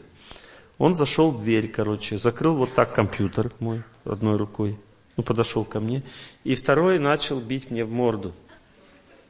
Ну, так как он был пьяный, как бы, ну, местные аксакалы, мы были в Алмате, они схватили его, короче, ну, и оттащили туда и вышвырнули там его туда. Ну, видно, они как бы не объяснили ему, что не надо больше приходить по-мужски. Через пять минут он опять пошел. Я читаю лекцию. Так, представляете, где-то 40 минут лекции, вот оно было именно в таком вот формате. Что он идет, я читаю лекцию о бесстрашии. Он пришел опять, зашел и уже быстрее, чтобы успеть не дать по морде. Вот, он быстрее как бы нагнул компьютер, быстрее, но его тоже быстрее это, скрутили. Так у него он как бы махнул, не попал, это, ну так, рядом что-то просвистело. Вот. Я, конечно, был очень бесстрашным в это время. Я потом решил больше такие лекции не читать. Ну и потом они, наверное, ему объяснили. Там они его отволокли, объяснили ему, что не надо. Казахи. Вот. И он больше не приходил. Но сама идея, вот Господь даже на лекциях иногда устраивает веселую жизнь. Какие у вас вопросы ко мне? православной молитвой надо, чтобы молиться, надо спросить у православного священника. Пожалуйста, поймите такую простую истину. Все, что я вам говорю, это называется предварительным знанием. Я вам рассказываю только для одной цели, чтобы вы развивались. Если вы хотите развиваться, дальше изучайте Священное Писание в вашей традиции, слушайте ваших старших, в вашей вере и делайте так, как они вам скажут, потому что в каждой традиции есть свои особенности, свое правило, свои погружения, и все они являются очень суперскими, правильными и нужными для каждого человека. Поэтому вы сами найдите наставника православного, он вам расскажет, как православные молитвы читать. Если вы хотите знать мое мнение по поводу молитв в целом, я могу сказать, по поводу молитв в целом. Самые лучшие молитвы – это молитвы, которые прославляют Бога, славят Бога. Есть молитвы, которые предназначены для постижения истины, а есть для победы над судьбой. Молитвы, которые предназначены для постижения истины, они длинные и читаются один раз в день, допустим, утром и вечером. Молитвы, которые для победы над судьбой предназначены, они короткие, прославляют Бога или произносят Его имя только, читаются на четках, и надо читать их долго. И лучше эти молитвы читать с кем-то вместе, чтобы сила была. Понятно, да? Вот, допустим, «Аллилуйя» – это как раз молитва, побеждающая судьбу. Или «Альхамдулилля». «Альхамдулилля» – это тоже как «Аллилуйя», только мусульманская. Богу хвала, аллилуйя, Богу хвала, альхамдулия тоже Богу хвала переводится. Стоять на литургии – это служение Богу называется. Есть молитва, побеждает судьбу, отправляет духовный мир, а есть такое понятие служение Богу. Вот ты встал на литургию, это называется служение Богу. Свечку поставил, служение Богу. Причастился, служение Богу. И все, что ты делаешь в храме, помыл полы, служение Богу. Служение Богу сжигает судьбу. Это и есть духовная жизнь. Вот это и есть самое главное, что человек должен в жизни делать. Нет времени в храм сходить, нет смысла в твоей жизни. Тоже хорошо. Другой веры, вот для меня нет другой веры. То есть есть вера, в которой я нахожусь. Но если кто-то находится в какой-то вере, которая идет к Богу, мне эта вера очень приятна. И она по этой сути не является чем-то плохим. Вот, допустим, есть папа, у него есть дочка и сын, или еще какой-то, допустим, другой сын. Каждый любит по-своему. Но когда дочка любит папу, мне тоже нравится, хоть я не дочка. Понимаете, если человек правильно настроен к Богу, ему все веры будут нравиться.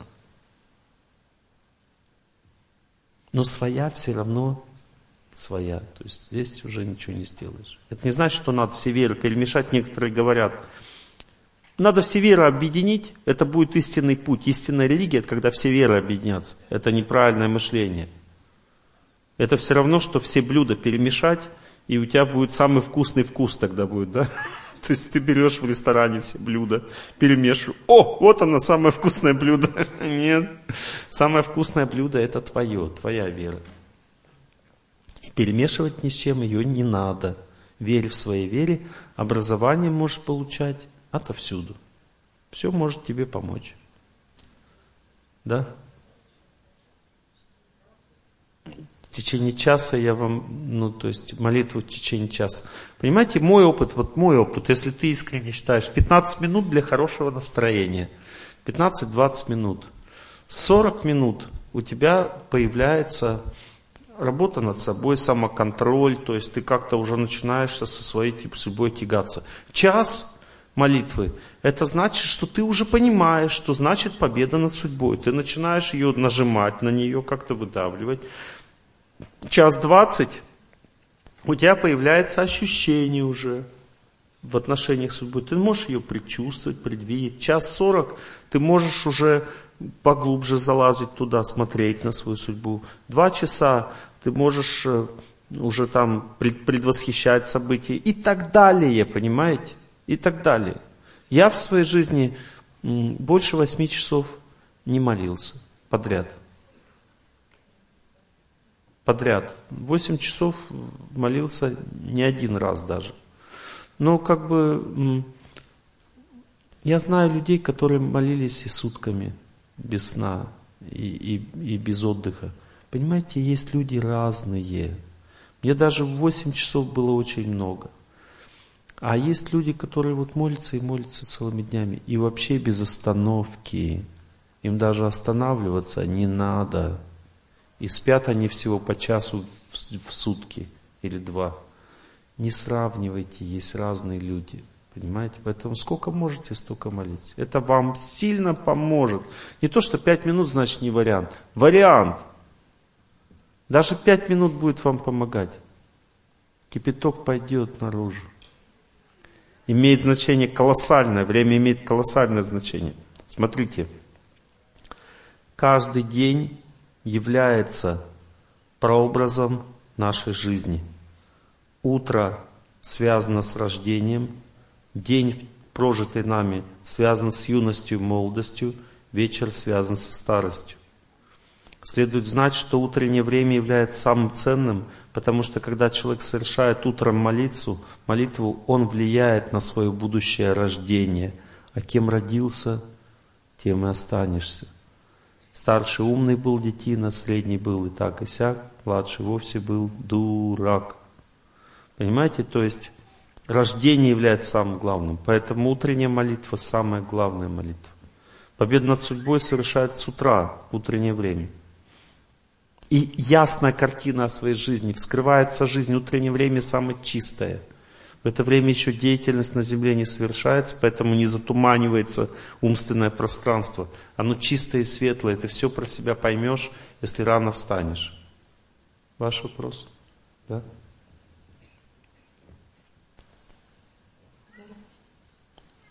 Можно я буду читать? Да. Я не боюсь. Да, да, пожалуйста. Вечер добрый, Олег Хорошо. За ваши труды лекции. Бегаю полтора часа в день, избавил вас от... Не каждый день надо полтора Не часа. каждый нет. Важно. Избавил Не переусердствовать важно. Да. Благодарю за... э, вот, избавил вас э, от головных болей, от боли суставов. Чувствую себя намного лучше. Настроение, настрой жизни намного улучшился. Вот запомните, ваш максимальный полтора часа – это бег, который вас приводит к очищению организма на уровне внутренних органов. Поэтому вы все это вылечили. Но этого недостаточно, чтобы очистить нервную систему. Чтобы вам очистить нервную систему, надо еще на 20 минут бегать больше. И это будет максимальный бег вашей жизни. Запомните, когда вы победите, побежите на час 50, первое, что вы почувствуете, это сильную тяжесть. Вам будет очень тяжело. В этот момент начнется лечиться ваша нервная система. Пройдет два с половиной месяца, она вылечится правильно. И вы почувствуете себя великолепно. Бегать час 50 вам нужно раз в 6-7 дней. Раз в 6 это будет максимальная нагрузка, раз в 7 нормальная нагрузка для вашей жизни. Если вы будете так бегать, то вы сможете прожить активное долголетие в вашей жизни, продлится 85 лет. Активное долголетие. Ну, то есть вы будете чувствовать себя отлично. Да. И это касается всех, это не только для нее. Примерно такие же как бы сроки примерно такие же дистанции. И примерно час 50 бега это максимальное время, которое нужно человеку для сильного продления жизни. Но к этому надо стремиться долго, к этому дистанции, может несколько лет.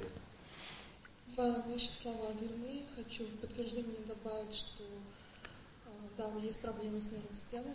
А Врач посоветовал уже, выписал транквилизаторы. Вы начните делать то, что я вам сказал. И параллельно с этим бегом также делайте статические упражнения. Потому что когда человек длительную динамику делает, нужна также длительная статика. Для того, чтобы баланс содержать. Хорошо. И продолжим. Я приехала к вам за помощью, потому как э, наш брак находится на грани. Вот вы вдвоем, да? Да, мой Ага, муж. ага. Мы еще не расписаны, но у нас проведен никах, обряд. Мгм. Хотелось бы у вас, э, ну, как бы, Всегда есть только одна причина брака на, на грани, только одна причина. Я могу ее сказать. Понимаете, дело в том, что а, счастье женщины, оно есть в этом мире. Но мужчина никогда не сможет понять, как оно выглядит и что нужно для нее сделать, чтобы она была счастлива. Также счастье мужчины есть в этом мире, но женщина никогда не сможет понять, как оно выглядит и что сделать для того, чтобы он был счастливым. И что можно понять? Если вы поймете, что это невозможно понять, между вами различия будут уничтожены. Вы просто дадите возможность друг другу испытывать то счастье, которое человек хочет, хоть это и унизительно, и тяжело принять. И как только это произойдет, ваш брак будет сохранен. Но вы бунтуете, требуете своего счастья друг от друга. И поэтому разрушаете все. Потому что счастье невозможно ни оттребовать, ни получить в этом мире просто так. Единственное, что можно, это служить близкому человеку и делать то, что ему положено. Вот если из вас хотя бы один решит, пусть в наших отношениях, хотя бы один человек будет счастливым, и этот человек будет мой близкий человек, тогда между вами появится капелька любви. И это касается всех людей на земле. Проблема заключается в том, что мы находимся в полной иллюзии, думая, что у кого-то в личной жизни по-другому. У всех все одно и то же, потому что когда включается личная жизнь, то сильно включается эгоизм у человека. Эгоизм – это желание счастья себе. И процесс нормального счастливого существования заканчивается, потому что каждый тянет на себя. Сначала идет влюбленность период, он может длиться там несколько лет. В этот период влюбленности люди счастья на себя тянут, но при этом все равно достается и близкому человеку, потому что так действует влюбленность.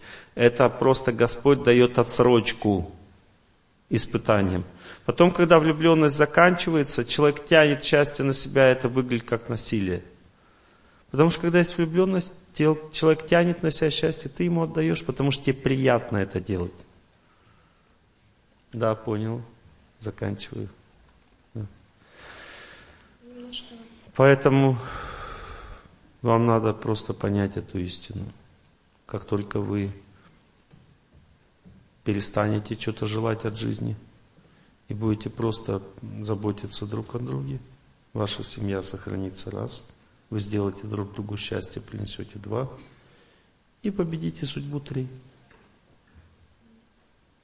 Я согласна с вашими словами полностью. Но м, вопрос как бы немножко в другом. А, Чем ближе мы как бы шли к браку, но к росписи, тем а, с моим здоровьем начались очень серьезные проблемы. И как бы я начала очень сильно болеть и Нет, это не связано с этим. Это связано с периодом астрологическим жизни. Ну, так как женщина, знаете, у нее есть такая особенность, женщина у всех, если рядом есть мужик, женщина, давайте честно, то больше виноватым во всем быть некому.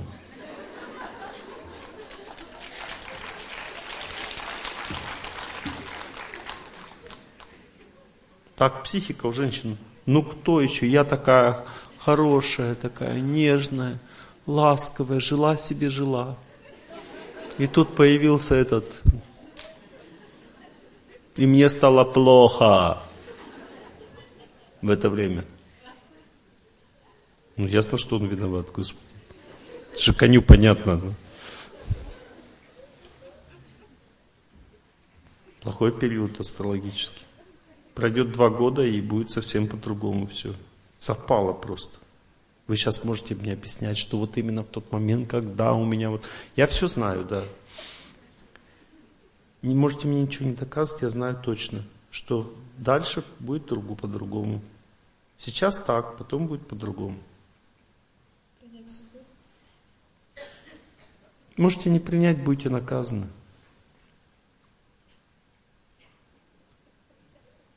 Я просто понимаю, если я его оставлю, что как бы ну, по вашим лекциям я давно слышу то, что ну, как бы придет наказание а от того, что ты бросаешь одного человека, меняем другого, ну, лучше не станет.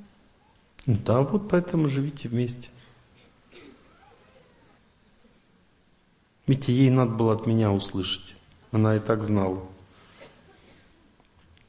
Потому что мучиться с кем-то нужны основания, понимаете?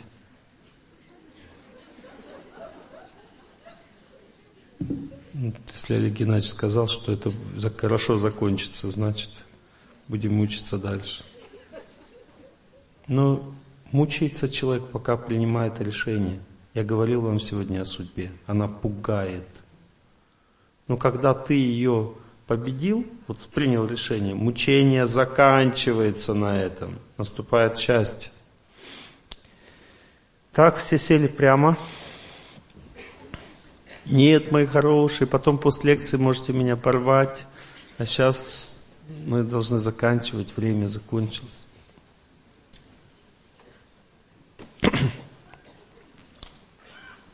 Вон, смотрите, сколько цветов вам принесли. Вы сами друг другу, кстати, принесли. Давайте сядем очень сильно, сосредоточимся. Пожелаем всем счастья. Послушаем молитву. Сегодня не такая веселая лекция, да, была? Нормально?